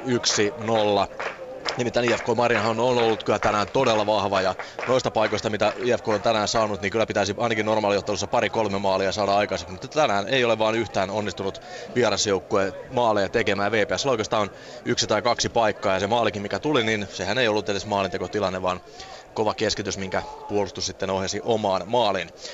Täällä on oikeastaan aika yksiselitteinen tilanne. IFK Mariahan hyökkää ja VPS puolustaa se, mikä pystyy. Ja vielä on jäljellä reilut 20 minuuttia vierasjoukkueella sitten tavoitella tasapeliä tai lähteä vielä voittoa. Tai sitten, jos VPS nyt oikein onnistuu tässä puolustamaan, niin VPS ottaa tästä sitten kolme pistettä. Mutta odotellaan sitä parikymmentä minuuttia vielä jäljellä. Ja ottelun Jaro SJK. Kovaa keskialueen taistelua, 69 minuuttia kohta täynnä tässä ottelussa.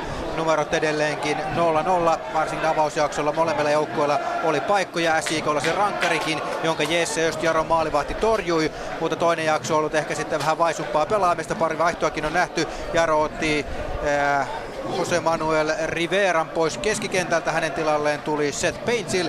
Aleksei Jeremenko junior debyytissään pitkästä aikaa Veikkausliikassa edelleenkin äh, on kokoonpanossa mukana pallon kanssa keskiympyrässä. Häntä vähän kolhitaan, mutta ei kuitenkaan vapaapotkun arvoisesti. SJK tulee vasempaa laitaa pitkin. Roope Riski pallon kanssa leikkaa keskelle. 25 metriä maalin kääntää eteenpäin syöttöä. Ja nyt siellä on paikkaa. Siellä kaatuu sitten Guegam. Pallo tulee takaisin sitten SIK-pelaajista Hetemaille. Hetemaa 16 alueen sisään. Tavoittelee sieltä omiaan, mutta sieltä ottaa tikkunen kun pois pelaajista Didier Boris Cadillo ja purkaa tilanteen keskialueelle ja pallo tulee sillä Gogoan päähän.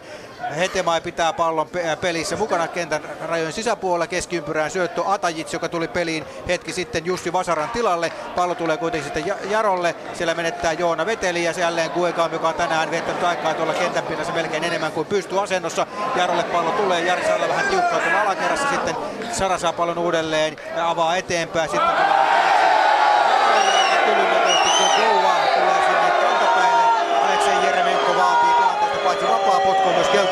korttia. Siitä myös heilahtaa varoitus SIK Topparille, Gogoalle ja Jaro saa keskialueen vapaa potku. 70 minuuttia täynnä. Jaro SIK sinnikkäästi numeroissa 0-0 eteenpäin. Tampereelle Tammelassa tänään huippuyleisömäärä ja vastakkain Ilves KTP. Ja lukemissa 1-0 jatketaan 67 minuuttia täällä vasta pelattuna. Kotka on vaihtojen myötä piristynyt selvästi ja pystynyt luomaan huippupaikkoja tuonne Ilves Maalille. Kaksi erittäin vaarallista kulmapotkua Ilari Äijälä antoi tuolta vasemmalta puolelta. Kruporovic puski molemmissa, molemmista kulmapotkuista. Ensiksi Hynynen pelasti aivan maaliviivalta ja toisessa Hilander sai nyrkkeiltyä nyrkkeiltyä pallon niukasti maalin yli. Sen lisäksi Kruporovitsilla vapaa potku tuosta 16 metristä, kun Samu Nieminen rikkoi, rikkoi Lehtosta ja otti myös varoituksen tuosta tilanteesta. Krupovic ampui muuriin ja pääsi vielä jatkopallostakin vetämään ja veto meni pomppi sitten muurista kulmapotkuksi. Kaikkia kolme kulmapotkua ollut Kotkalla tällä jaksolla. Tällä jaksolla vaihdot selvästi piristäneet piristäneet Kotkaa, joka jälleen on nostamassa hyökkäystä. Myös Kotkan Van Kelderen sai vähän sekavassa tilanteessa varoituksen. Kotka oli hyökkäämässä ja tuolla keskialueella keskiviivalla tapahtui jotain, jotain hässäkkää ja ilmeisesti mies kävi vähän torppaamassa tilanteen jälkeen Mika Lahtista ja kopauttamassa nilkoille ja tuomari Antamosen sitten ei.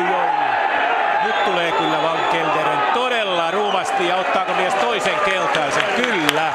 Van Kelderen lentää ottelusta pihalle kahdella keltaisella todella törkeästi Jonne Jelmiä päin kyynärpäät edellä. Jos olisi voitu jopa suoran punaisen antaa.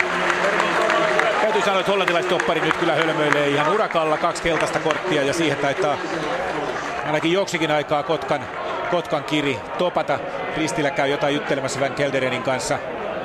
En tiedä mitä sitten, ei ainakaan tyytyväinen ole miehen esitykseen. Saa nähdä kuinka Kotka nyt muokkaa kokoonpanoa. Yksi vaihtojoukkoilla on vielä jäljellä Ilvekselle vapaa potku, se on noin 45 metristä, joten ei lähelläkään maalia.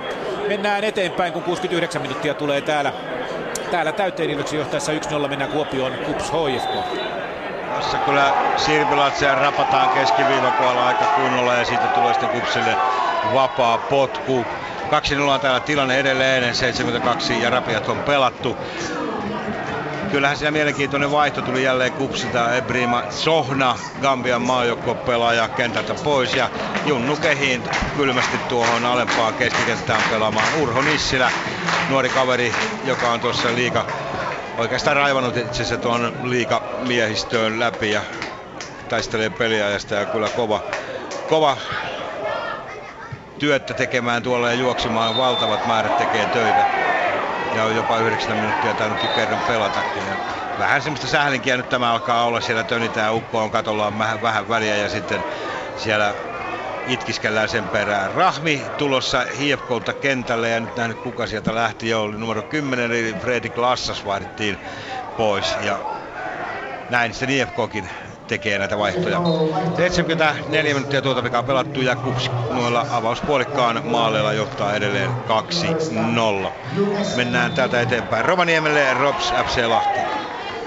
Ja täällä Rovaniemellä ottelu on pelattu reilut 73 minuuttia ja Antti Okkonen antaa vaparia tuosta reilusti keskikentän Lahden puoleiselta alueelta ja näin Okkonen laittaa pallon ilmojen teille. Keskityksenä tulee jälleen pilku kohdalle ja siellä on mahdollisuus tehdä maali. Siellä on Jamme jälleen paikalla jalkoineen. Siinä kuitenkin äh, Moisander ottaa tuon pallon kiinni. Jammehan tuossa muutama hetki sitten pääsi puskemaan ylärimaankin. Täällä on tilanne 1-0 lahtelaisille ja tuo maalit syntyi, kun Alves teki sen rangaistuspotkusta. 62 minuuttia oli silloin peliä pelattu ja siinä oli jo epäonnen soturina ropsilaisista Jarkko Lahdenmäki, jonka käteen tuo pallo tuli tuossa rangaistusalueen sisällä ja näin, näin siitä sitten Alves onnistui Ricardon jalkojen välistä tuon maalin tekemään. Ja ää, täällä on myöskin vaihtoja tehty, eli Aristote Moba tuli kentältä pois ja Jussi Länsitalo lahtelaisille tuli sitten äh, tuomaan pirteyttä tähän otteluun ihan selkeästi juoksuvoimaa tuonne kentälle ja mies on pyyhältänyt siellä tosi hyvin ja hyviä juoksu, juoksu, juoksuja tehnyt pallon kanssa ja siitä sitten niin innokkaasti tuossa potki myöskin palloa yhteen väliin, että siitä tuli keltainen kortti miehelle. Ja näin, näin lahtelaiset pyörittää tällä hetkellä peliä Rovaniemellä sitten päädyssä boksin pikkusen ulkopuolella. Siellä ropsilaiset saavat tuon pelastettua tuon pallon Mäkitalolle ja Saksman purkaa tuon tilanteen. Ja näin täällä ottelu on pelattu kohta 75 minuuttia ja lahtelaiset johtavat ottelua 1-0 ja mennään Vaasaan. Täällä näyttää kello jo jäljellä oleva aikaa 14 minuuttia. Sen verran tuosta viisarista näkee tuota katsomon takaa. Ja edelleen VPS roikkuu tuossa 1-0 johtotilanteessaan sitkeästi, vaikka IFK Mariham kyllä tulee päälle, kun se vanha kuuluisa yleinen syyttäjä Petteri Forssell oli jo lähellä tasoittaa, nimittäin hän juoksi oikeastaan poikittain tuota rangaistusella rajaa ja pääsi parhaalla jalalla, eli vasemmallaan tinttaamaan oikein kunnolla tuosta suorasta juoksusta, mutta valitettavasti vaan liian keskelle tuo veto lähti ja siinä pikkusen joutui myös Henri Sillanpää heittäytymään, mutta nyrkkeli pallon sitten äh, väliemmille vesille ja pikkusen paremmalla osumalla, niin Forssell olisi varmasti ottelun tasoittanut ja Forssell on kyllä noissa erikoistilanteissa ja muutenkin tuolla hyökkäyspäässä ollut hyvä, vaikka on ollut hieman näkymätön. Hänet on aika hyvin saatu pidettyä pihdeessä. Joukot ovat tehneet myös vaihtoja viime käynnin jälkeen. Marin on vaihtanut pois sieltä Diego Assisin ja Freeberin ja kentällä on tullut Robin Sid ja Tuomas Mäkinen. Ja myös VPS on vaihtanut, sieltä tuli laitapakki Jesper Engström pois ja tilalla Mikko Viitikko. Ja Viitikko on hieman isompi kaveri, eli varmasti pää, pääpelivoima on haettu lisää tuonne rangaistuslouven sisälle, kun Jesper Engström on vain tuollainen vähän yli metri 70 ja Viitikollakin yli, yli metri 80 pituutta. Ja sitten tekee VPS myös toisen vaihdon kärjestä. Tulee Loren Chertsi pois ja Juho Lähde ensimmäistä ottelua VPssä pelaava laina pelaaja tulee kentälle sitten on saanut tuon Admir Katovitsilta perityn numeron 9 ja lähde tulee sitten kentälle ja Hertzi aplodien saattelemana pois kentältä. Ja tilanteessa jatketaan ilmeisesti sitten IFK Marjamin kulmapotkulla ja Forssell menee sitä sieltä antamaan. Ja todella paljon näitä erikoistilanteita on IFK Marjam saanut, mutta erittäin hyvin on siellä VPS keskuspuolustus, etenkin Timi Lahti ja Ville Koskemaa tuttuun tapaan siivonet nuo pallot väliemmille vesille. Ja kyllä se on rajaheitto aivan tuolta kulmalepytuntumasta ja katsotaan sitten Forssellakin pystyy palloa tarkasti potkimaan pitkälle, mutta sitten minkälainen on heitto voima tuossa Forsellin heitossa. Pari askelta hän ottaa vauhtia, kun enempään ei pysty ja sitten lähtee rangaistusalueelle äh, heitto ja siellä kaatuu miestä, mutta ei sieltä päällä lähtee volleesta laukoo ja kuka se laukoo? Taitaa olla äh, toppari Jani Lyyski, mutta sieltä pallo vaan ylärimaa kova, ei mene maaliin ja siinä oli todella lähellä, tuolla lähempänä maalia ei Maarinhan ole tänään ollut ja ylärimaan osuu tuo veto ja siinä kyllä Henri Sillanpää katselee taakse jo sen näköisenä, että sinnekö meni, mutta ei mennyt. Ja tilanne vielä jatkuu ja äh, pallo on oikeassa laidassa aivan kulmailupulla Kojola siellä tilanteessa pistää Forsille keskemään. Forse pieni nätti syöttö keskelle. Tammilehto laukoo kiertäneen vetoja eikä mene kuin pari pallon mittaa yli yläkulmasta. Ja kyllä on niin lähellä nyt tuo IFK Marihan maali. Jos voisi sanoa, että maali roikkuu ilmassa, niin täällä se kyllä roikkuu. Ja kyllä nyt VPS on ollut niin paljon tuuriakin mukana, että ei paremmasta väliä. 12 minuuttia vielä jäljellä täällä. VPS johtaa ottelua edelleen sitkeästi 1-0. Pietarsaaren Jaro SIK. Mistä lähtee SJK pelaajan vihainen laukaus tuolta 20 metristä oikealta puolelta, mutta nousee sitten maalin mitan Jaromaalin yli ja näin 0-0 säilyy edelleenkin. Ja yleisömäärä tänään ihan komea 2028, se on tuplat niihin huhtikuun, toukokuun kylmiin peleihin. Ja jos lasketaan sitten tuolla, äh, sanotaan, että äh, keskustentän aitojen ulkopuolella olevat kannattajat, niin yleisömäärä on tarkkaan ottaen 2033. Ja täytyy sanoa, että erityismaininta menee kaverille, joka seisoo tuolla äh, uimahallin parkkipaikalla olevan bussin katolla. Eli kattoluukku on sieltä avattu ja kaveri on noussut sinne seisomaan ja hörppii siellä jotain ilmeisesti urheilujuomaa samalla kun seisoo osaltaan peliä seuraa. Toivottavasti pysyy sitten siellä katolla ilman mitään vahinkoja. Vaarallisen näköistä touhua kieltämättä, mutta t- sieltä nyt peliä pystyy tietysti ihan ilmaiseksi seuraamaan. Keskialueella pallo SJKlla. Pallon kanssa Wayne Brown pelaa keskiviivaan sen sitten äh, Savitsille. Savits ala, alaspäin edelleenkin topparikaverille Gogoalle. Tämä levittää oikeaan laitaan. Sieltä lähtee sitten Dormanin syöttö pitkin oikeaa sivurajaa. Hetemäe pallon kanssa leikkaa tuohon keskelle. Evans on Ataits, joka tulee. Pallo tulee sitten Guekamille tämä antaa oikeaa laitaa. Nyt on hyvänäköinen hyökkäys SJKlta maalin eteen tulee. Keskitysyritys osuu Jaro pelaajaa, menee päädystä yli SJKlle kulmapotku, kun kohta 80 minuuttia on täynnä. Oikealta puolta kulmaa menee antamaan tuttuun tapaan Wayne Brown. Hän on näissä erikoistilanteissa tänään ahertanut. Katsotaan vielä, mitä saako SJK tästä erikoistilanteesta ottelun avausmaalia aikaiseksi. Hyvä paikka SJKlla oli tuossa avausjaksolla muun muassa rankkari. Sen lisäksi muutakin, muitakin muutamia hyviä paikkoja vierasjoukkueella on ollut. Jarollakin siinä ottelun alkupuolella varsinkin hyvät paikat paikat, mutta kuitenkin kyllä SJK tätä kokonaisuudessaan on jonkin verran hallinnut. Sieltä lähtee Brown liikkeelle, maali, että tulee, tulee, tulee pusku, mutta osuu sitten SJK omaan pelaajaan ja menee sitten loppujen lopuksi sitten päädystä yli. Ja miten sieltä tulee nyt sitten kulmapotku näytteitä. Meni SJK oman pelaajan pään kautta päädystä yli. Ei, tule, ei mene ainakaan tuomariston mielestä ja sitten se ottaa SJK sitten uuden kulmapotkun toiselta puolelta. Ja tätäkin menee Wayne Brown antamaan, mutta mennään kierroksella eteenpäin. Ilves KTP yhdyn kyllä edelliseen puhujaan, että kyllä häneltä liikautteluita pitäisi pelata tietenkin kesä- ja heinäkuussa, jolloin ihmiset kerkiää ja haluaa tulla katsoon peliä ja pelaajatkin haluaisi pelata eikä suinkaan, suinkaan huhtikuun ja lokakuun tuiskussa ja plus kolmessa asteessa. Mutta joka tapauksessa täällä 77 minuuttia on pelattuna Ilves johtaa edelleen 1-0. KTP pelaa miesali voimalla, kun Van Kelderen otti kaksi keltaista korttia ja joutui tämän pelin sitten jättämään jättämään. Ja Kotkan alakerta on tällä hetkellä sen mallinen, että Ville Oksen on täällä oikealla, Halori keskellä ja Ilari Äijällä vasemmalla puolella. Joten kolmen alakerralla jatketaan. Sami Ristilällä käytössä vielä yksi vaihto, mutta, mutta eipä sieltä taida puolustuspelaajia. Tosin georgialainen Ositasvili kyllä löytyisi sieltä, mutta, mutta näillä mennään. Aspekteen pelaa tuossa keskikentällä edelleen ja, ja uudet pelaajat Lehtonen ja Grönruus ovat Gruborovicin kanssa lähinnä tuolla hyökkäyspäässä.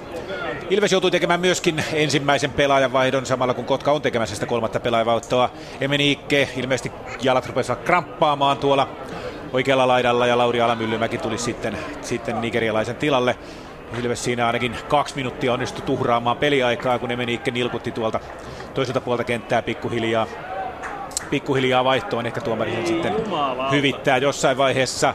Se on toisen polven palloilija Niko Ikävalko, joka on tulossa Kotkalta, Kotkalta kentälle. Saa nähdä sitten, kuka sieltä otetaan pois. Katsotaan tää vielä, kuka, kuka tulee pois. Sieltä taitaa tulla Aleksi Tarvonen, kyllä. Aleksi Tarvonen vaihtoo Niko Ikävalko, toisen polven palloilija. Hänkin isä Mika, Mika Ikävalko pelasi puolustuspäässä Niko hyökkääjä.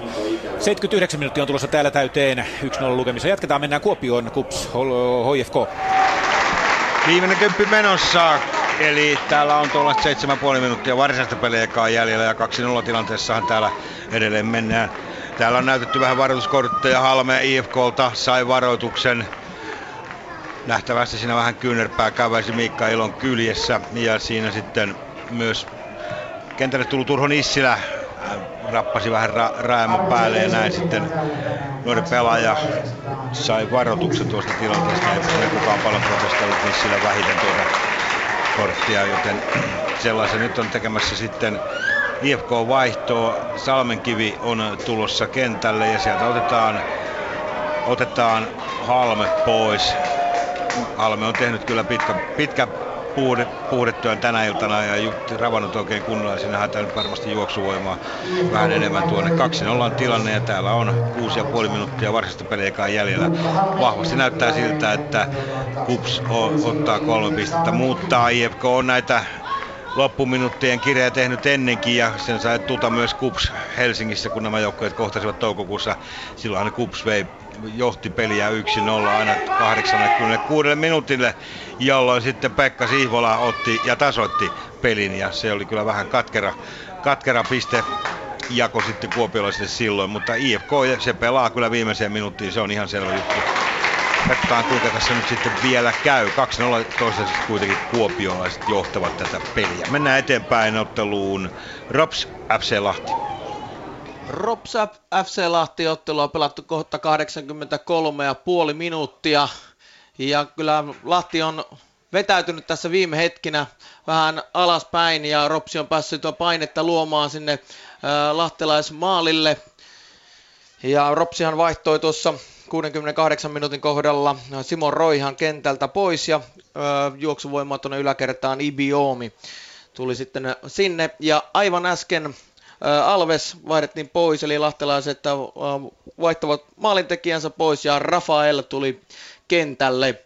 Katsotaan mitä siitä sitten seuraa, eli Kyllä Ropsi on pitänyt palloa ja luonut tilanteita tuonne lahtelaisten maalille, mutta lahtelaiset ovat sitten harppuna hyökkäyksillä lähestyneet sitten Ropsin päätyä vastaavasti ja tällä hetkelläkin siellä mennään Ropsin päädyssä ja lahtelaisten hyökkäys tulee siltä keskitys maalille Drillon salaa, sillä tavoitellaan. Siellä on kuitenkin Saksman paikalla salalla pallo. Hän laittaa alaspäin Siiseille, joka keskittää sinne keskelle. Ei sitä tule tuosta tilannetta ja näin Ricardolle Ropsin maalivahdille pallo. Täällä on tätä ottelua seuraamassa 2461 henkeä. Ihan hyvä määrä. Tosin, tosin jos ajatellaan, että Hojikota vastaan oli vajaa 5000 henkeä ja IFK Marjahaminaa vastaakin yli 3000, niin, ja nyt on sen verran hyvä keli, niin olisi varmasti ropsilaiset toivoneet, että täällä olisi enemmänkin ollut porukkaa paikalla, mutta ihan hyvä summa, tuommoinen va- vajaa 2500 henkeä. Ropsi samalla vaihtaa sitten, eli sieltä tulee Radetski pois kentältä, joka pääsi vetämään tosi hyvin. Se oli Ropsin paras tilanne. Radetskilla pääsi tuosta 16 metristä vasempaan laitaan vetämään, mutta siinä oli Moisander seinänä edessä.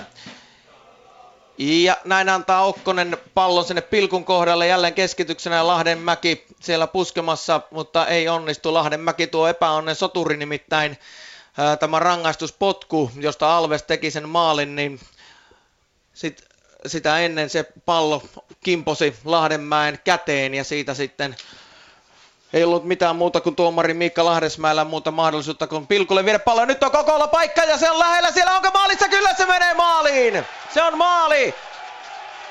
Nimittäin juuri kentälle vaihdettu. Minä jätin sanomatta, että kuka Ropsita tuli kentälle. Se oli nimittäin Olli Pöyliö, joka vaihdettiin kentälle. Niin Pöyliö tekee maalin. Ensimmäinen kosketus ja pallo maaliin. Näin tilanne on 1-1 Rovaniemellä. Ja tuliko jossakin muuallakin maali? Pietarsaaressa. Pietarsaareen mennään. Tullaan vaan Pietarsaareen ja täällä nyt sitten kotijoukkueen kannattajat iloitsevat Jaro siirtyy 1-0 johtoon aika vaarattoman näköistä tilanteesta.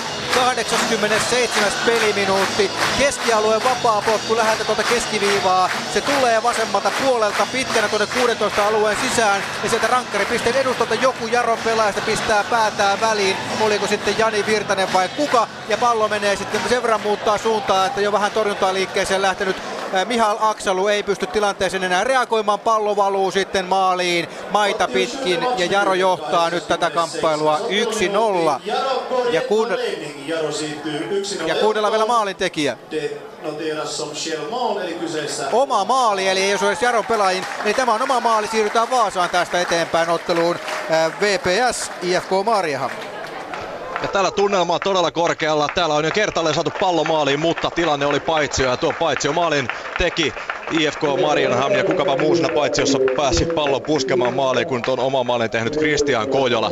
Forsen laukoi tuolta rangaistusten rajalta erittäin tulisesti ja maalivahti ensin torjui tilanteen eteensä ja jatko tilanteessa sitten pallon puskimaaliin Christian Kojola syöksemällä, mutta hän oli tilanteessa paitsiossa, kun Forselin laukaus lähti ja näin tuota maalia ei koskaan sitten tilastoihin merkitty, vaan sinne merkattiin äh, pelkkää paitsio. Ja sitä hetkeä aikaisemmin VPS pääsi keskellä Risto kahdella yhtä vastaan ja siellä pääsi Soiri sekä Mäkelä molemmat laukomaan laukomaan, mutta molempien laukaus sitten äh, kilpistyi puolustajiin ja näin lukemat edelleen, kun minuutti jäljellä tällä varsinaista peliaikaa ovat VPS edelleen 1-0 ja VPS käyttää sitten viimeiset aikansa pois ja äh, ottaa myös vaihdon. Kentältä tulee Jordan Seabrook ja äh, tänään ihan äh, aika tehottomaksi tuo yläkentällä jäänyt ja sitten muuten taitaa olla pallo jälleen sitten ylärimas. No sieltä tulee kyllä vihelyskin ennen sitä, että ei siinä mitään tuossa keskityksen jälkeen pääsee IFK Marian puskemaan ja näytti, että se pallo osui rimaan, mutta siinä oli pallon tavoitteutilanteessa myös Rike, että tuo, tuo nyt sitten jääköön pelkäksi pelkäksi haavekuvitelmaksi tuo ylärima sitten näin.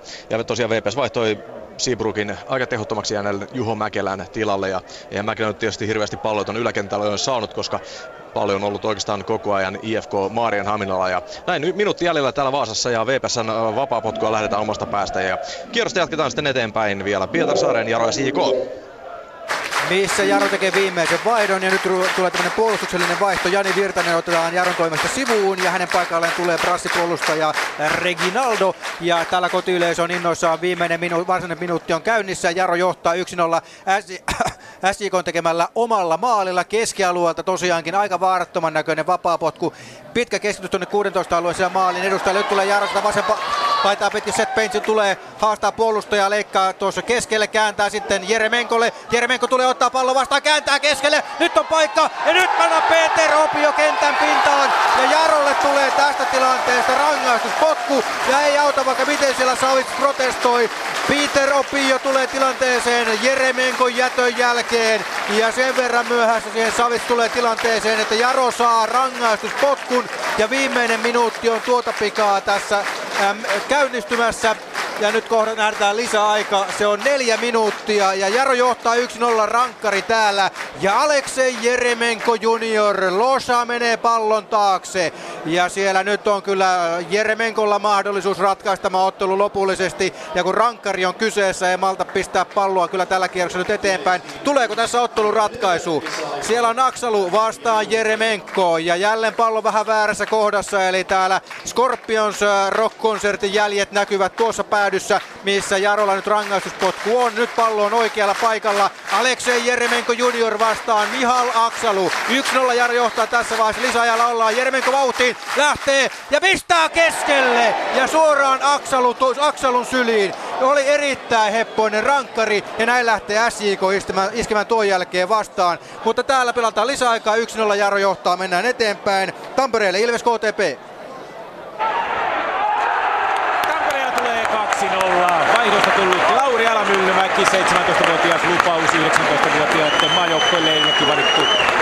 Harhauttaa, harhauttaa, odottaa rauhallisesti pallo alanurkkaan. Ilves johtaa 2-0, kun 88 minuuttia tulee juuri täällä täyteen. Ilves teki myös toisen vaihdon Jaakko Juuti. Tässä viikon synttärisankari tuli, tuli kentälle ja Tomi Petresku tuli 80 peliminuutin kohdalla pois. Ilveksillä näitä paikkoja on ollut tämmöisiä puolittaisia paikkoja, joihin Jelmi muun muassa laukoi tolppaan, tolppaan tuossa jokin aika sitten, joten ei tämä nyt ihan vääryys ole. Kotkaan pelaa siis miehen alivoimalla edelleen, kun Kelderen lensi pihalle. Mutta mennään kierrosta eteenpäin, koska muuallakin tapahtuu 88 30 pelattuna Ilves johtaa täällä siis 2-0 täältä Kuopioon Kups 50 jossa ollaan jo lisäajalla. Varsinainen peli, joka on päättynyt, en nähnyt paljon tuossa tuota lisäaikaa annettiin. Sitä on jo kolmas minuutti on menossa kuitenkin. Siinä oli kupsilla pari hyvää tilannetta, kulmapotkutilannetta, mutta eipä siinä sen kummempaa tullut. Ja a, kentälle tullut Aatu Laatikainen, nuori kaveri hänkin, joka muuten vaihdettiin Saku Savolaiseen, niin pääsi jo kokeilemaan mutta siinä taisi vähän pojalle käydä sellainen tilanne, että hyytyy ratkaisussa paikassa ja tuo kuti jäi sitten vetämättä. Irakli Silvilaatse jälleen kerran tekemässä näille nuorille paikkoja tuolla ja syöttelemässä.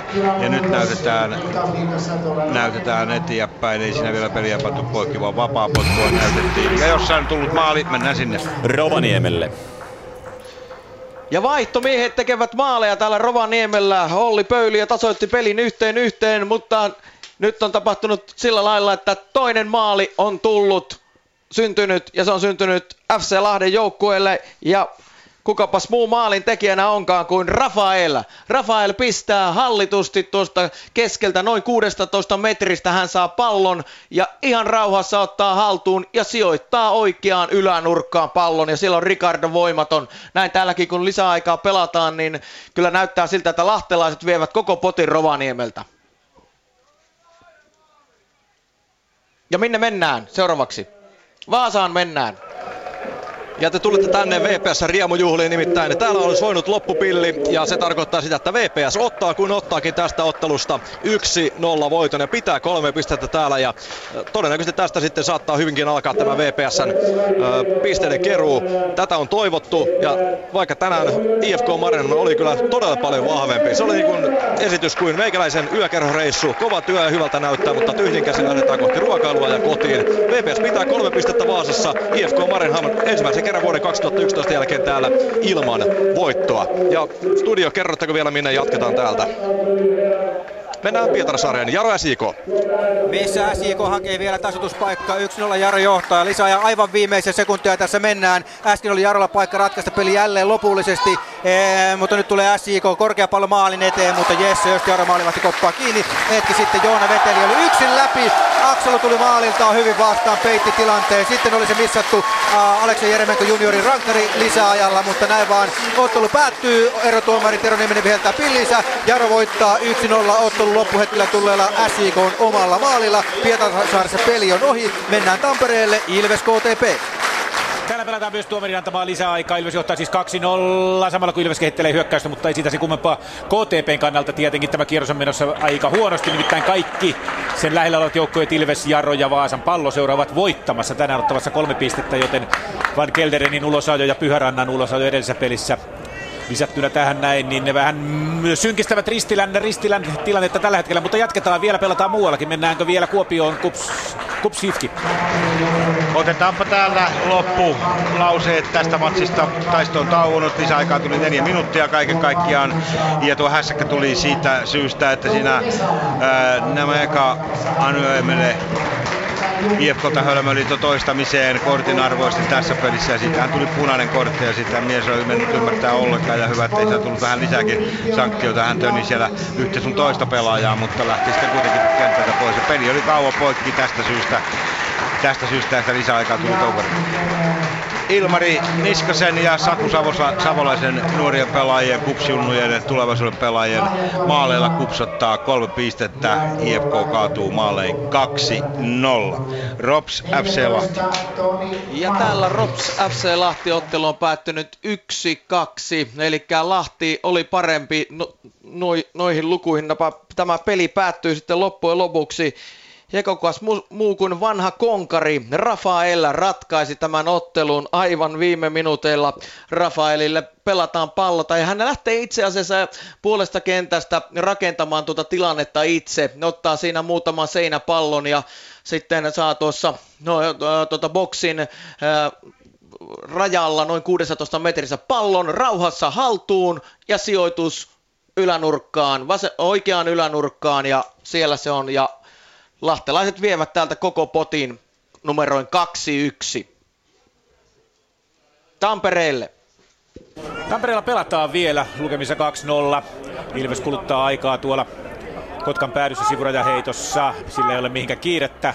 Kolme pistettä on tulossa näillä lukemilla ja aika vahvasti se siltä näyttää. Kotka ei oikein kirivaihdetta saanut päälle ja viimeistään se toppasi siihen vaiheeseen, kun Van Kelleren tuon toisen keltaisen kortin ottaa. Todellakin Vaasan pallosuoran voitto tarkoittaa sitä, että se nousee nyt kahden pisteen päähän Kotkasta ja Ilves puolestaan kasvattaa johtoaan Kotkaa viiteen pisteeseen. Ilves voi sanoa, että ansaitsee voiton tästä. Ilves pelaa kotonaan tällä hetkellä ihan hyvällä, hyvällä ja korkealla tasolla. Se on hävinnyt ainoastaan Rovaniemen palloseuralle tällä kaudella kotonaan ja suunta on ollut, ollut jatkuvasti ylöspäin. Kokeneiden pelaajien rutiini rutiini alkaa näkymään samalla kun Denis Androv viheltää pillinsä ja tämä peli päättyy lukemiin 2-0. Ilves ottaa täältä kolme pistettä ja, ja, ja mennäänkö studioon vai jatketaanko vielä, vielä kierros Mennään studioon. Tampere kiittää tässä vaiheessa. Ylepuheen urheiluilta.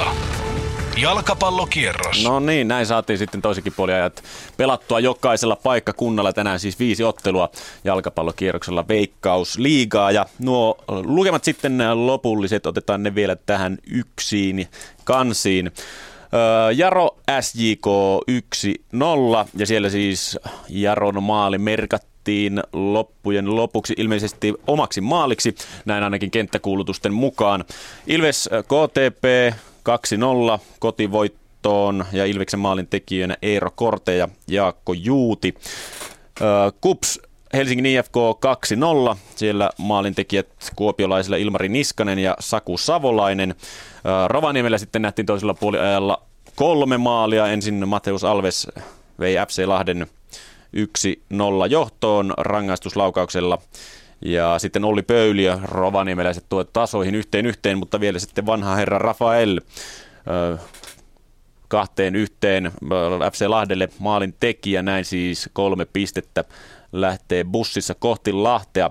Viimeinen ottelu oli sitten Vaasan Hietalahden stadionilla Vaasan palloseura IFK Marian Hamina ja siellä ottelu päättyi vaasalaisten 1-0 kotivoittoon ja tuokin maali oli sitten oma maali Marian Haminalaisittain vähän valitettavampi juttu. Mutta Antti Pohja, lähdetään tästä perkaamaan ottelut. Me ollaan katteltu tässä jokaista ottelua piin kovin silmin. Ja jos aloitetaan tuosta Pietarsaaren ottelusta, sitä jo tuossa puoliajalla vähän ensimmäisen puoliajan osalta perattiin, mutta nyt toinen puoliaika, niin ei ihan yhtä vauhdikasta peliä ainakaan ollut. Niin, se, se SIK on mun mielestä aika hyväkin ote ajoittain, joka päättyi sitten ennen hyökkäyksissä ennen, ennen viimeistä syöttöä, niin eh, semmoista hallintaa he ei pystynyt enää hyödyntämään. Mutta tota, ihan, ihan mun mielestä viihdyttävä peli se, mitä sitä ehti katsoa ja, ja molemmat joukkueet pysty luomaan ihan riittävästi jopa järkeviä maalintekotilanteita ja, ja sitten tämä maali nyt sitten, sitten syntyi puoliksi tietysti vahingossa, mutta aina silloin se voi tolleen kimmota, kun pallo on maalille riittävän hyvä. Ja Jaro otti, otti pinnat, jos ajatellaan mestaruuskamppailuun, niin SIK kyllä ei voi syyttää kuin taas itteensä. Et ei, ei he ansaitse ton enempää siinä, siinä kamppailussa, jos tuota, ää, viimeistelyyritykset on tätä luokkaa niin kuin tänäänkin. Että, että, että pilkusta lähtien saumaja oli, että, no. että, että tota, kaikki, kaikki avaimet oli omissa käsissä. Ja lopussa vielä Jarolla oli pilkku, Aleksei Eremenko junior aika luok- luokattavan pilkun laittoi sinne todella hitaa suoraan äh, Mikael Aks- Aksalun syliin. Joo. Ja sitten oli vielä tuommoinen läpiajo siinä, joka kanssa ei päättänyt kovin hyvin, että siinäkin jäi vähän keinot käyttämättä. Niin, vähän loppu keinot kesken, että, että vauhtia oli enemmän kuin taitoa mm. siinä, siinä läpiajossa, mutta – Yksi nolla riitti tänään Jarolle ja jos miettii, että jos vilkastaa tuosta vähän sarjataulukkoa vielä, niin niin, niin. Kolme pinnaa lisää tuohon tohon noin, niin kaikki näyttää taas huomattavasti paremmat heidän kannalta. Että Kotkalla, Kotkallehan tämä oli aika murheellinen kierros, jos ajatellaan, että Vepsu ja Jaro ja Ilves voitti kaikki.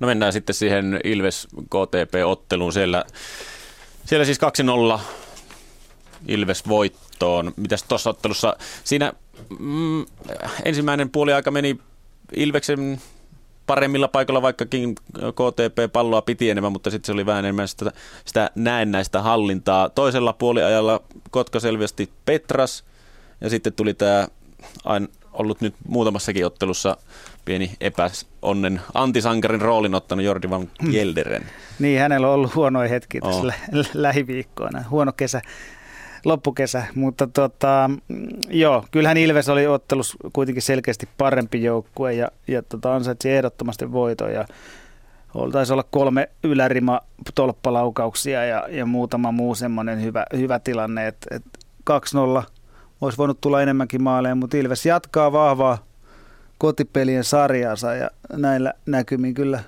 sarjapaikka kyllä varmistuu kotiotteluilla. Et hienosti taas 4100 yleisöä vähän reiluja tunnelmaa riittää. Että täytyy sanoa, että siellä on hienoja jalkapallotapahtumia Tampereella. Oh. Ei voi varmaan Arto Tolsa-areenalla, ei Jordi Van Kelderenillä ole kovinkaan kunniakas vastaanotto. Nyt tämä sitten oli se, juurikin HJK-ottelussa oli tulossa voitto. Ei kun tasapeli oli tasapeli, tulossa, joo, joo. ja sitten oli se tyhmä joo. kaato siinä boksin sisässä ja siitä HJK rankkarilla ottelun voitti ja nyt tämä erittäin idioottimainen punainen, tai toinen keltainen ja punainen kortti, siitä olisi voinut, voinut ottaa kyllä ihan suorankin punaisen. Niin, onhan noin vähän tollasia, että, jos tietää, että korttialla, kyllähän hänkin rupesi siinä saman tien anteeksi pyytämään ja muuta, kun tajus, että mitä on tapahtumassa, mutta ei se enää siinä vaiheessa hirveästi auta. Ei vaan pystynyt hillitsemään tunteitaan ja ja, ja kiehahti yli. Mutta hyvä ote oli kuitenkin KTPlle sitä ennen. Paljon sai paikkoja, vähän pientä pyöritystäkin semmoisen vartin verran. No Kotka on se oikeastaan semmoinen sympaattinen häviäjä monesti, että he, he kyllä pelaa ihan kivasti aika ajoin, mutta sitten semmoinen, semmoinen tietty pelien, pelien voittaminen ja tuloksen tekeminen on tänä vuonna uupunut. Siis tämä ihan kaikella kunnioituksella. Siellä on paljon hyvää siinä pelaamisessa, mutta, mutta hiukan ehkä naivia välillä ja, ja tuota, Olihan heillä tänäänkin omat paikkansa voittaa tämä ottelu tai ainakin tasoittaa, mutta tuota, ei, ei ole suuri yllätys, että näin kävi, että, että Ilves hyödynti paikkansa paremmin. Ja ehkä se puolustaminen on Ilveksellä kuitenkin sitten ö, yhtenäisempää. Niin kuin sanoin jo tuossa tauolla, niin alkukaudesta Ilveksen puolustuspelaaminen on kehittynyt huimasti ja kuukauden pelaaja Mika Hilander jälleen nollapeli. Eihän ne nollapelit yksin tuu, että onhan se myös niin kuin koko, koko joukkueen puolustamisesta kyse. Ja sekin on yksi osoitus siitä, että se pelaaminen on parantunut. Ja nyt Ilves siis nousee 21 pisteeseen tämän voiton myötä. Ja eroa sitten takana olevaan KTP on viisi pistettä ja Ilveksellä on vielä yksi ottelu vähemmän pelattuna. Että yeah. Näyttää todella, todella vaikealta nyt KTPlle. Kyllä se näin on, että, että pikkuhiljaa aika loppuu kesken. Jos VPS pystyy rästipelejä vähän voittamaan ja muuta, niin Kot- Kotkalla on vaikea vaihe tällä hetkellä. Ja mielenkiintoinenhan tuossa tulee lopusta. Mites nyt kun Vaasa, VPS nousee voitolla tuosta, jos ottaa rästipelistä voiton, niin 17 pisteeseen, jos vielä toisestakin ottaa voiton siitä, kun on kaksi peliä vähemmän pelattuna kuin KTPlle, niin se nousee 20, mutta ei vieläkään saavuta kuitenkaan Ilvestä. Mm, ei, ei just näin. Sitten tietysti Jaroa, jotka osa veikkasi taas tippumaan sarjasta, niin nyt on jo yhdeksän pistettä suoraan tippujan paikkaa, eli, eli Jaro on taas kerran tekemässä jotain semmoista, mitä moni ei odottanut, eli säilyy, säilyy sarjassa ja, ja se on heille tietysti iso voitto joka kerta, että Pietarsaaresta on liikajoukkue, ties monettako vuotta. Näinhän se on, näinhän se on vaikea loppukausi, viimeinen kolmannes kyllä tulee tuolla 10, 11, 12 sijoituksilla Ilveksellä, KTPllä ja VP, VPSllä. No, KUPS, Helsingin IFK-ottelu, siellä KUPS 2-0 kotivoiton otti. Joo.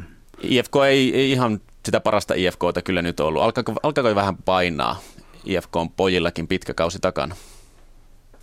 Joo, no nyt on saanut kyllä huiliakin jonkun verran, mutta et, et tota, en mä sano painaa, mutta et IFK pelaaminen ei ole ehkä niin hyökkäyssuuntaan niin monipuolista kuin, kuin ehkä toivoa saattaisi. Et, et niin kuin tänään, t- tänään ei onnistunut sitten semmoinen heidän aika simppelikin tapa mennä, mennä eteenpäin, että kupsatti heiltä toisin sanoen aseet pois ja, ja onnistui sitten sen verran riittävän hyvin. Katsotaan vielä tuosta, kun löydetään – pohjan naputtelee tietokonetta tänne tilastoja, niin tota, no joo. Aika, Nopeilla sorminäppäryydellä. Niin, aika lailla tasasta niin kuin tilastojen valossa, mutta, mutta, mutta kyllä Kupski hyödynsi tilanteensa ihan ok, varsinkin ekalla jaksolla ne kaksi maalia ja taisi olla kaksi paikkaa Joo. ja siitä niin kuin sisään, että et niin kuin kysyit siitä, että kumpi näistä lähtee mitalikamppailuun, no nyt se näyttäisi, että se on kups, mutta... Saa ne perävalot joten, näkyviin. Niin, mutta jotenkin tuntuu, että, että mitalliin on liian pitkä matka, että, että, että, että niin kuin tämän hetken pelaaminen ei ehkä ihan sinne asti riitä, mutta no. olen mielelläni väärässäkin, ei, ei minulla ole mitään kuopialaisia vastaan. otetaan nopeasti vielä tuosta tuo Rops FC Lahti Vaasassa, otetaan haastattelut sitten, kun käydään sen kimppuun, niin siinä samalla, mutta Rops FC Lahti.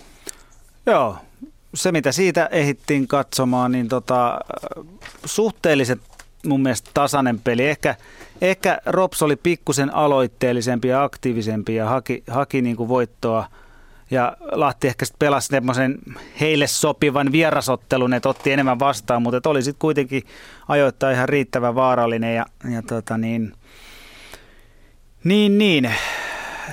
Rafaelin tietysti maali, voittomaali, niin olihan se hieno, mutta oli hyvänen aika aikaakin. sai ottaa aika rauhassa haltuun. Ja Viitisen ollut... minuuttia sai tähtäillä. Niin, ja siis puolustajat ei tullut missään vaiheessa lähemmäs. Ei olisi ehtinyt, ehtinyt ehkä peittämään ihan niin kuin laukasuun asti, mutta et, et kukaan ei ehtinyt tulla edes paria metriä lähemmäksi, joten aikaa oli, että jätti maalivahdille vähän turhan ison tontin hoidettavaksi. Ja laukaus oli upea ja, ja tämän Rafael osaa, että hän osaa viimeistellä, kun vaan sitä aikaa tulee ja paik- paikkoja tulee, että, että hän, hänelläkin ehkä samalla lailla kuin aikaisemmin, niin oma maalitilanteiden luominen saattaa olla koko ajan vähäisempää, mutta sitten kun se paikka tulee, niin kyllähän osaa pallon potkasta maaliin tai puskea.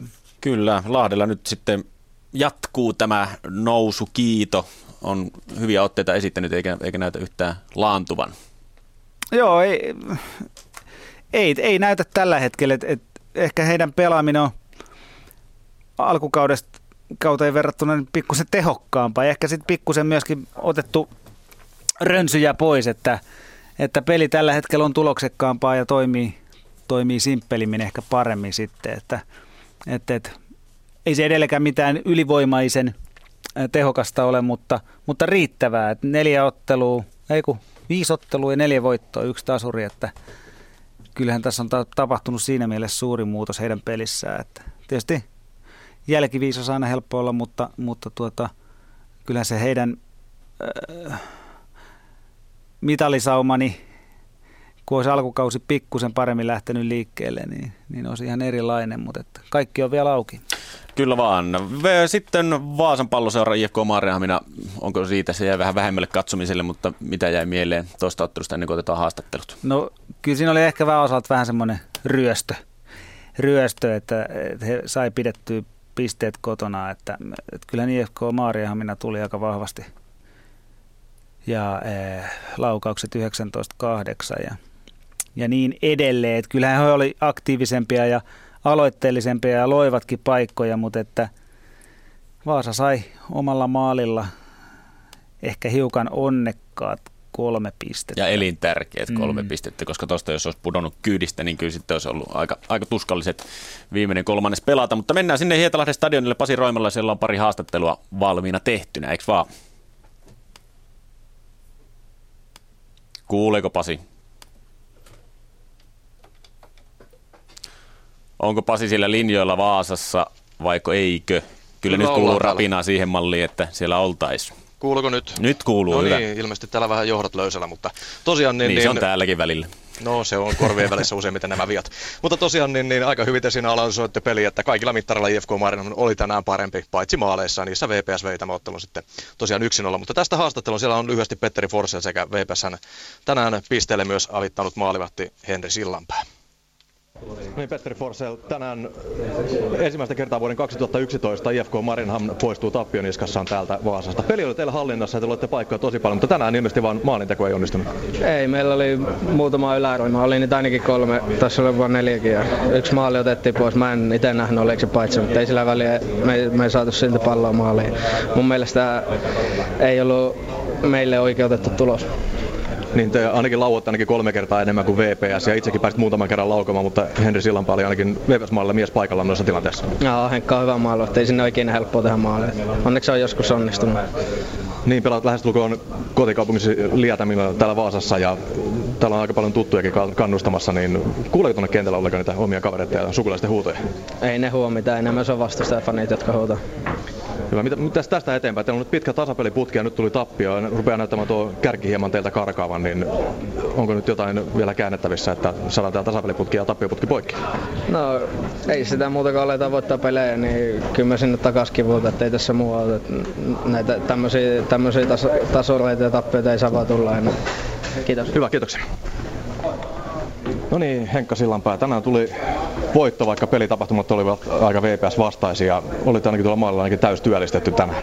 Joo, oli kyllä, että tiedettiin, että on hyvä vastustaja, ei ole turhaa sarjan kärkipaikoilla ja tuota, ja on saanut vielä Petterin takaisin ja Petterillä vielä oma aikansa, että pääsee pelikuntoon pitkän tauon jälkeen. Ja näytti kyllä taas kuinka vaarallinen pelaaja ja, ja ei ole ainoa vaarallinen pelaaja. Että kyllähän Maariahaminen on tuota, niin, niin, tosi, tosi laadukas joukkue. Että jouttiin tekemään kyllä täyspäivätyö, ja, mutta näin se on. Ei, ei, ei ilmaisia pisteitä. Mun mielestä ne on ehkä jopa tärkeimpiä voittoja tämmöiset meille kuin että me oltaisiin suverenisti viety. Että nämä on tämmöisiä taistelupisteitä, mitä me ei olla vielä tänä vuonna saatu. Ja nämä on tosi tärkeitä. Että nyt oli vähän, voi sanoa, että oli ylä, ylä, yläkerrostakin tuli vähän apuja, että, että pari ylärimaa oli ja muutaman kerran pyöri aika lähellä. Mutta, mutta niin kuin, me ollaan tehty kovaa työtä ja mun mielestä me oltiin tänään onni ansaittu. Niin tuossa kun sanoit, että töitä joutuu ainakin tosi paljon tekemään, niin Mariahan on semmoinen joukko, että sitä tulee todella paljon laukauksia. Tulee läheltä, tulee kaukaa, tulee myös paljon keskityksiä, todella näppäriä maalia häneltä hyökkääjä. Niin onko tämmöinen peli maalivahdelle mukavampi, missä tilanteita tulee paljon? Niin onko se helpompaa tämmöistä peliä pelata? ei, jos mä olisin kymmenen vuotta nuorempi, niin varmaan sanoisin, että on kivempi, mutta kyllä mä mielellä tavoite aina, että shortsit olisi puhtaat, puhtaat pelin jälkeen. Et kyllä ne pääsi mun mielestä vähän liian, liian helposti myllyttämään. Totta kai siellä on hyviä laukoja, pitää olla koko ajan hereillä. Sitten siellä on hyvin, laiturit, pakit tulee ylös, keskittää paljon isokokoinen joukko erikoisesti. Siinä on kaikkea mahdollista, mitä niin nykyjalkapallossa pitää ollakin. Et kyllä me ollaan niin kuin, tuota, niin tosi tyytyväisiä, että saatiin kolme pistettä. Teillä on muuten yksi uusi puolustaja, Isaiah Schaefer tuolla laitapakin tontilla. Millaisena näet hänen panokseen, mitä hän tuo tähän joukkueeseen lisää?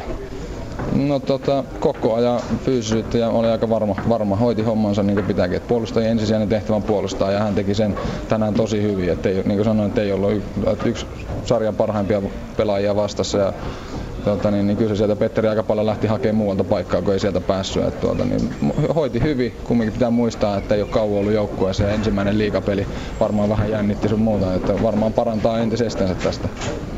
Oli varmasti erittäin tärkeä voitto henkisesti ja todennäköisesti tästä myös sitten tulee itseluottamusta noihin seuraaviin peleihinkin.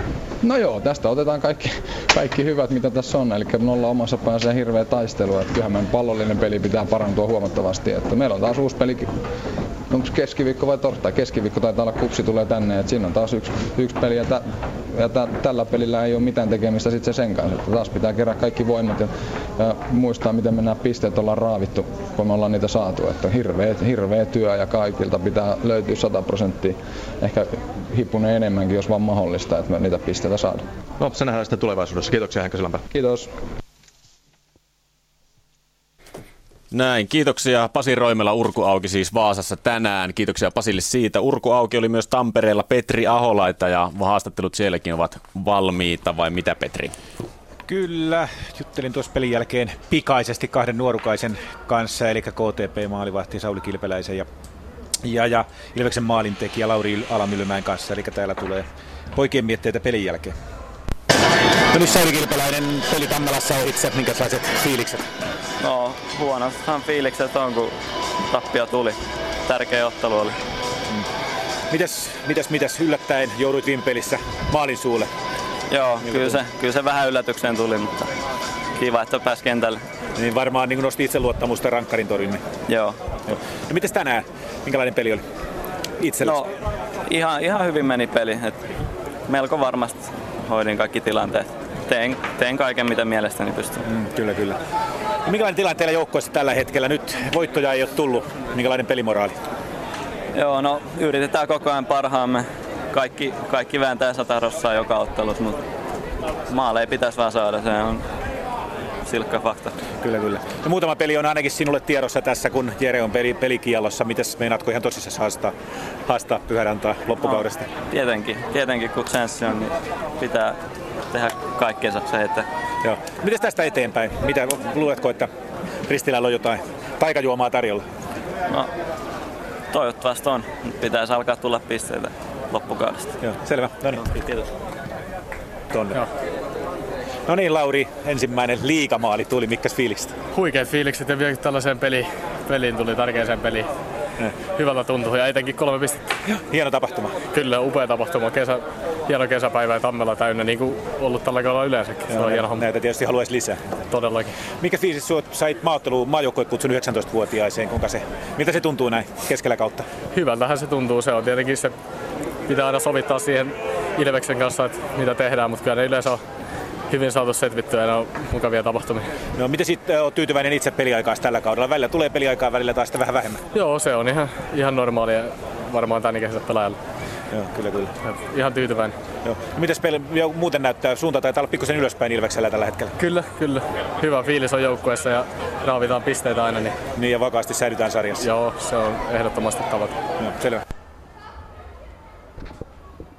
Näin, kiitoksia Petri Ahola sinne Tampereelle myöskin. Sitten Rovaniemelle Aki Mikkonen ottelusta Rops FC Lahti, sieltäkin haastattelut ovat valmiita.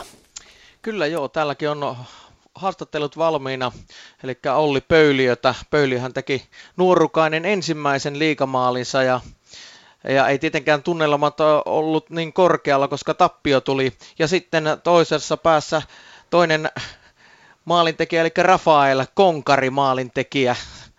Niin otetaan ensin tämä Olli Pöyliön haastattelu.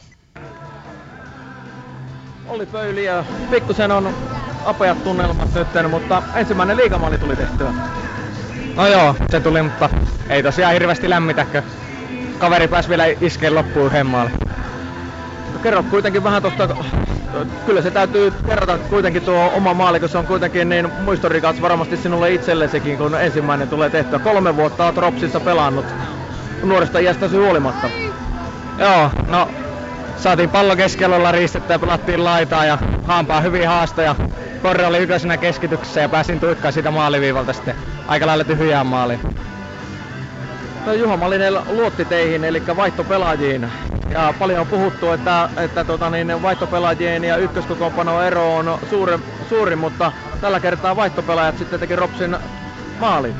Joo, no nyt tänäänkään ei löytynyt hyökkäyspäähän oikeastaan penkiltä vaihtoehto, että jos pohja pelaajana pääsee ja tekee maalin, niin kertoo, kertoo jonkun verran. Joo, no sitten Rafael pääsi tuossa lopussa tekemään maali. Joo, me saatiin maalin jälkeen omasta mielestä ihan hyvä, ihan hyvä tuota, otepeli ja sitten tosiaan vasta hyökkäyksestä tuota Rafu pääsi Joo, teillä oli useampikin tilanne siinä kuitenkin ennen tota Rafaelin maalia, niin tehdään itsellä maali. No joo, ei nyt mitään salettipaikkoja, mutta pallo pyörii ja pomppi kyllä maalin lähellä. No miltä se nyt vaikuttaa sitten, kun olet maalin tehnyt ja tappio tietenkään ei ole niin hirveä, ettei pysty sitä maalista riemuitsemaan, mutta, mutta tulevaisuuteen kuitenkin varmasti tulee varmuutta tästä, kun maali hana aukesi. No joo, toivottavasti näin, että kyllä sitä tänä vuonna pitikin se maali jo aikaa saa sen verran monta vuotta on tuota pyöritty tässä. No niin, ja sitten toisena tässä Rafaelin, Rafaelin haastattelu, kun Konkari pääsi maalia makuun. Täytyy sanoa vielä tuossa näin tota Jarkko Lahdenmäkeä, tätä kun hänellä pallo osui käteen ja siitä tuli se rankku, sehän ei tätä peliä ratkaisut, mutta hän kertoi myöskin tuossa loppuhetkillä, että että Ropsi liian innokkaasti lähti hakemaan sitä voittomaalia ja näin lahtelaiset pääsivät sitten iskemään tuon ihan loppuminuutilla lisäajalla tuon maalin. Ja kuulen alas tästä Rafaelin haastattelu. Otetaan molemmat tästä sitten.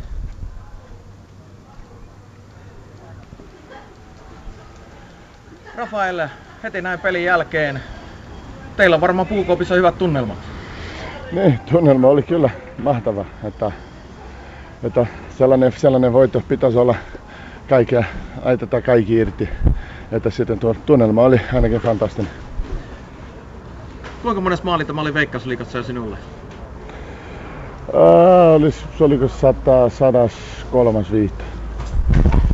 Ja miltä se tuntuu tehdä? No tämä osuma? ainakin toi tällä kaudella se ensimmäinen, ensimmäinen toi Veikkausliigassa niin pelitilanne, että kun se ainoa maali oli tehty pilkusta. Ja sitten, no oli hieno, hieno että päästä niin taas, taas auttamaan, auttamaan joukkueen niin voitetaan se kolme pistettä. Kerro vähän, miten tuo maali syntyi. No sieltä tuli, tuli länsitalosta hyvä niin takavista, takavista pallo ja sitten mä huusin toi Toivo, Toivomäelle, että anna, anna tässä pallo mennä ja sitten se oli niinku fiksusti jätti se mennä ja sitten siitä pallo mitä mä olin harjoiteltu aika paljon sitä, että, että niinku sisäsuuria niinku, niinku nurkassa ja sitten hyvin onnistuttu. Se näytti tosi rauhalliselta tuo haltuunotto ja ehdit siellä vielä vähän niinku tähtäämäänkin. Niin, siinä oli ainakin tila, tila ota, ota ihan niinku rennosti haltuun ja sitten sy- syötä, syötä pallo sitten nurkassa ja, ja sitten oli, oli myöskin niinku yllättävän paljon tila, mutta sitten hyvä näin, hyvä näin, kun siinä oli kaikki, kaikki aika ja, ja se niinku laittoi Mi- mi- Millaisena näet nyt tilanteen tällä hetkellä? Lahti on todella lennokkaassa kunnossa, eli voittoja on nyt ropissut viisi viimeistä peliä, Niin, 14 niin. vai 13 pistettä. Joo, ku, kuusi viimeistä peli. Sillä tuli viisi voittoja, sitten yksi tasapeli. No, siitä oli nyt meidän, tota, meidän joukko oli aika kova, aika kova joukkue, että, mutta sieltä jotain niin alkukaudesta ei toiminut. Mutta nyt kun ne, ne oikein toi, alkaa pikkuhiljaa löytä, löytä sellainen oma peli ja kaikilla pelaajat niin kuin, pelata omalla tasolla. Sitten mä kyllä ää, uskon, että Malta ihan loppukaudeksi niin kuin, taisteli vielä mitalista. Kiitoksia. Kiitos. Siinä Rafaelin haastattelu ja sanottakoon tähän vielä sen verran, että tämä oli Ropsin ensimmäinen kotitappu ja sitten huhtikuun, eli 23.4. Interia vastaan viimeksi Ropsi kotonaan hävisi. No niin, kiitoksia Aki Mikkonen sinne Rovaniemelle ja siirrytäänkin Rovaniemeltä sitten suorinta päätä Kuopioon. Kups Helsingin IFK ottelussa Kari Salmela. Ketä sait Kari Haaviin? Kuopiosta, jos Kari kuulee, onko Kari linjoilla?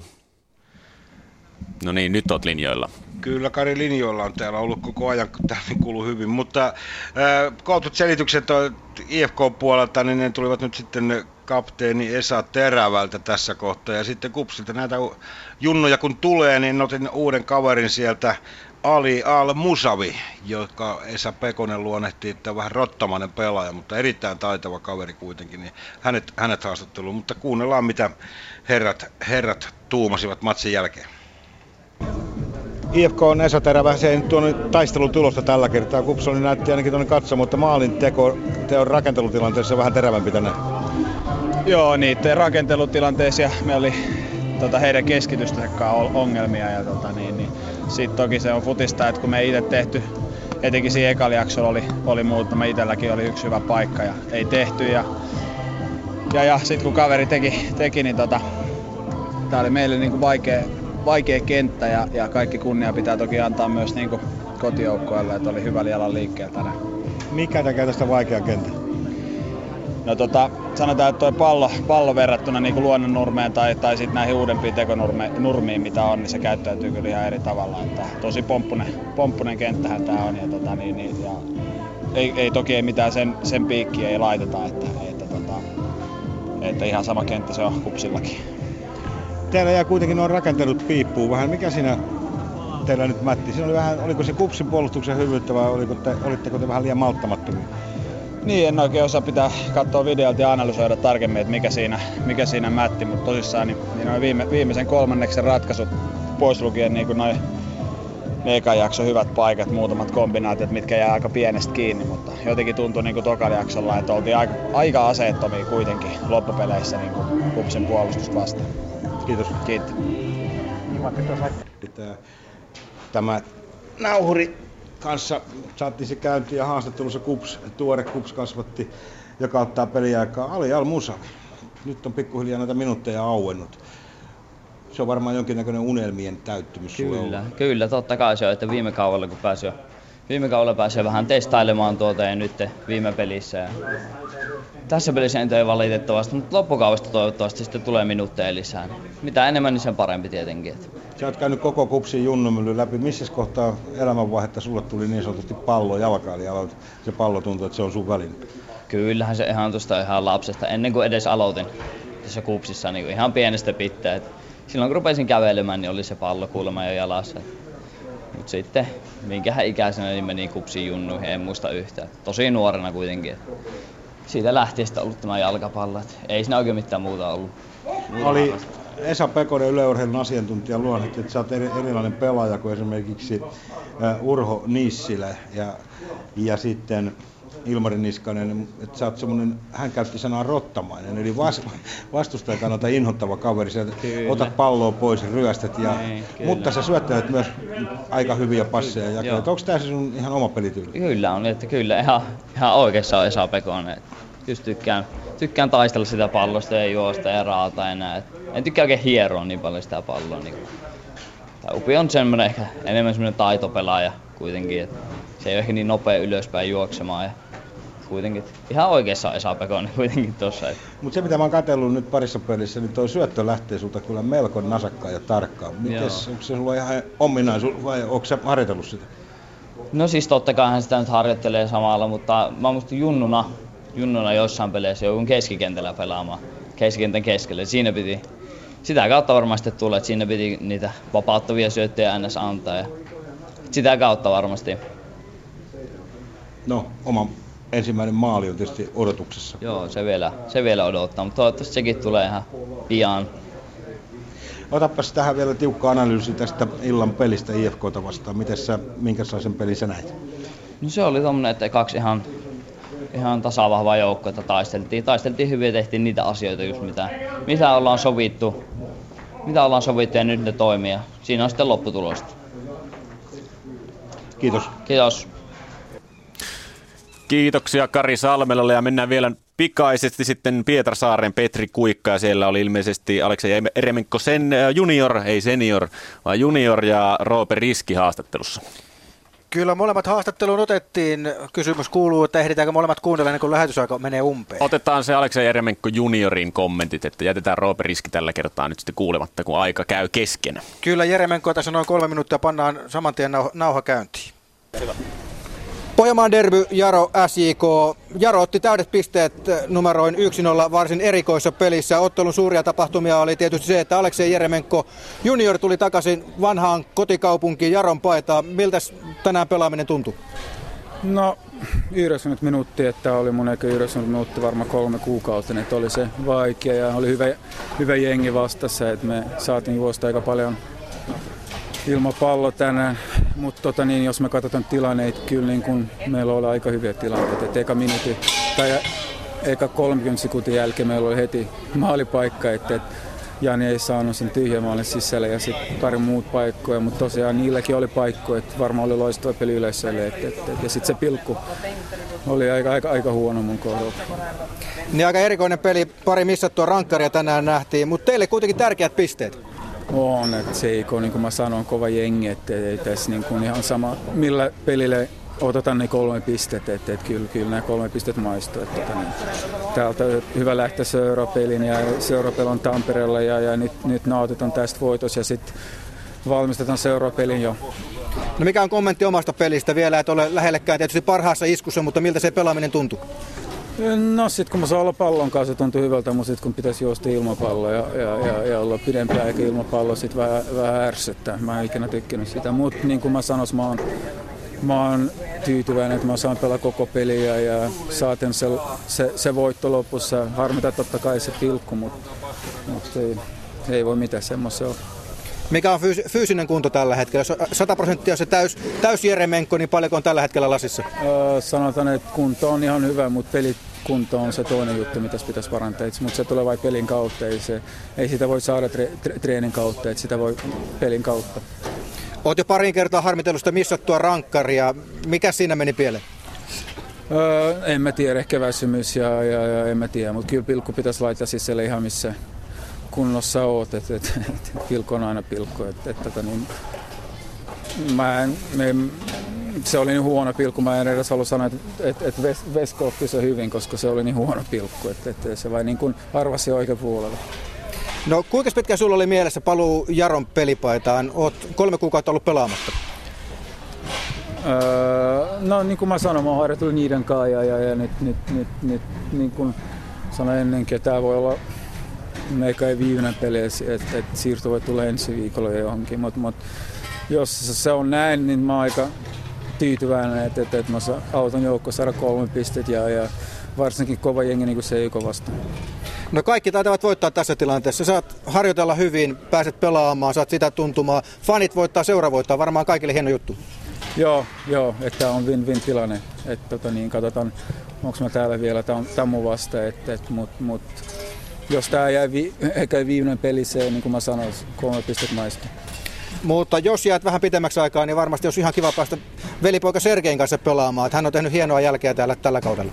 Joo, se tulee huomenna sieltä maajoukkueesta. Et, et joo, jos mä oon täällä seuraa Tamupeli vasta, sit, sit varmaan pelataan sama, sama aikana. Näin siis ja sinne jäi Petri selittämään. Kiitoksia Petri Kuikka myöskin tämän illan osan ottoja, osan otoiltasi. Hienoa työtä kaikki tyyni jokaisella paikkakunnalla.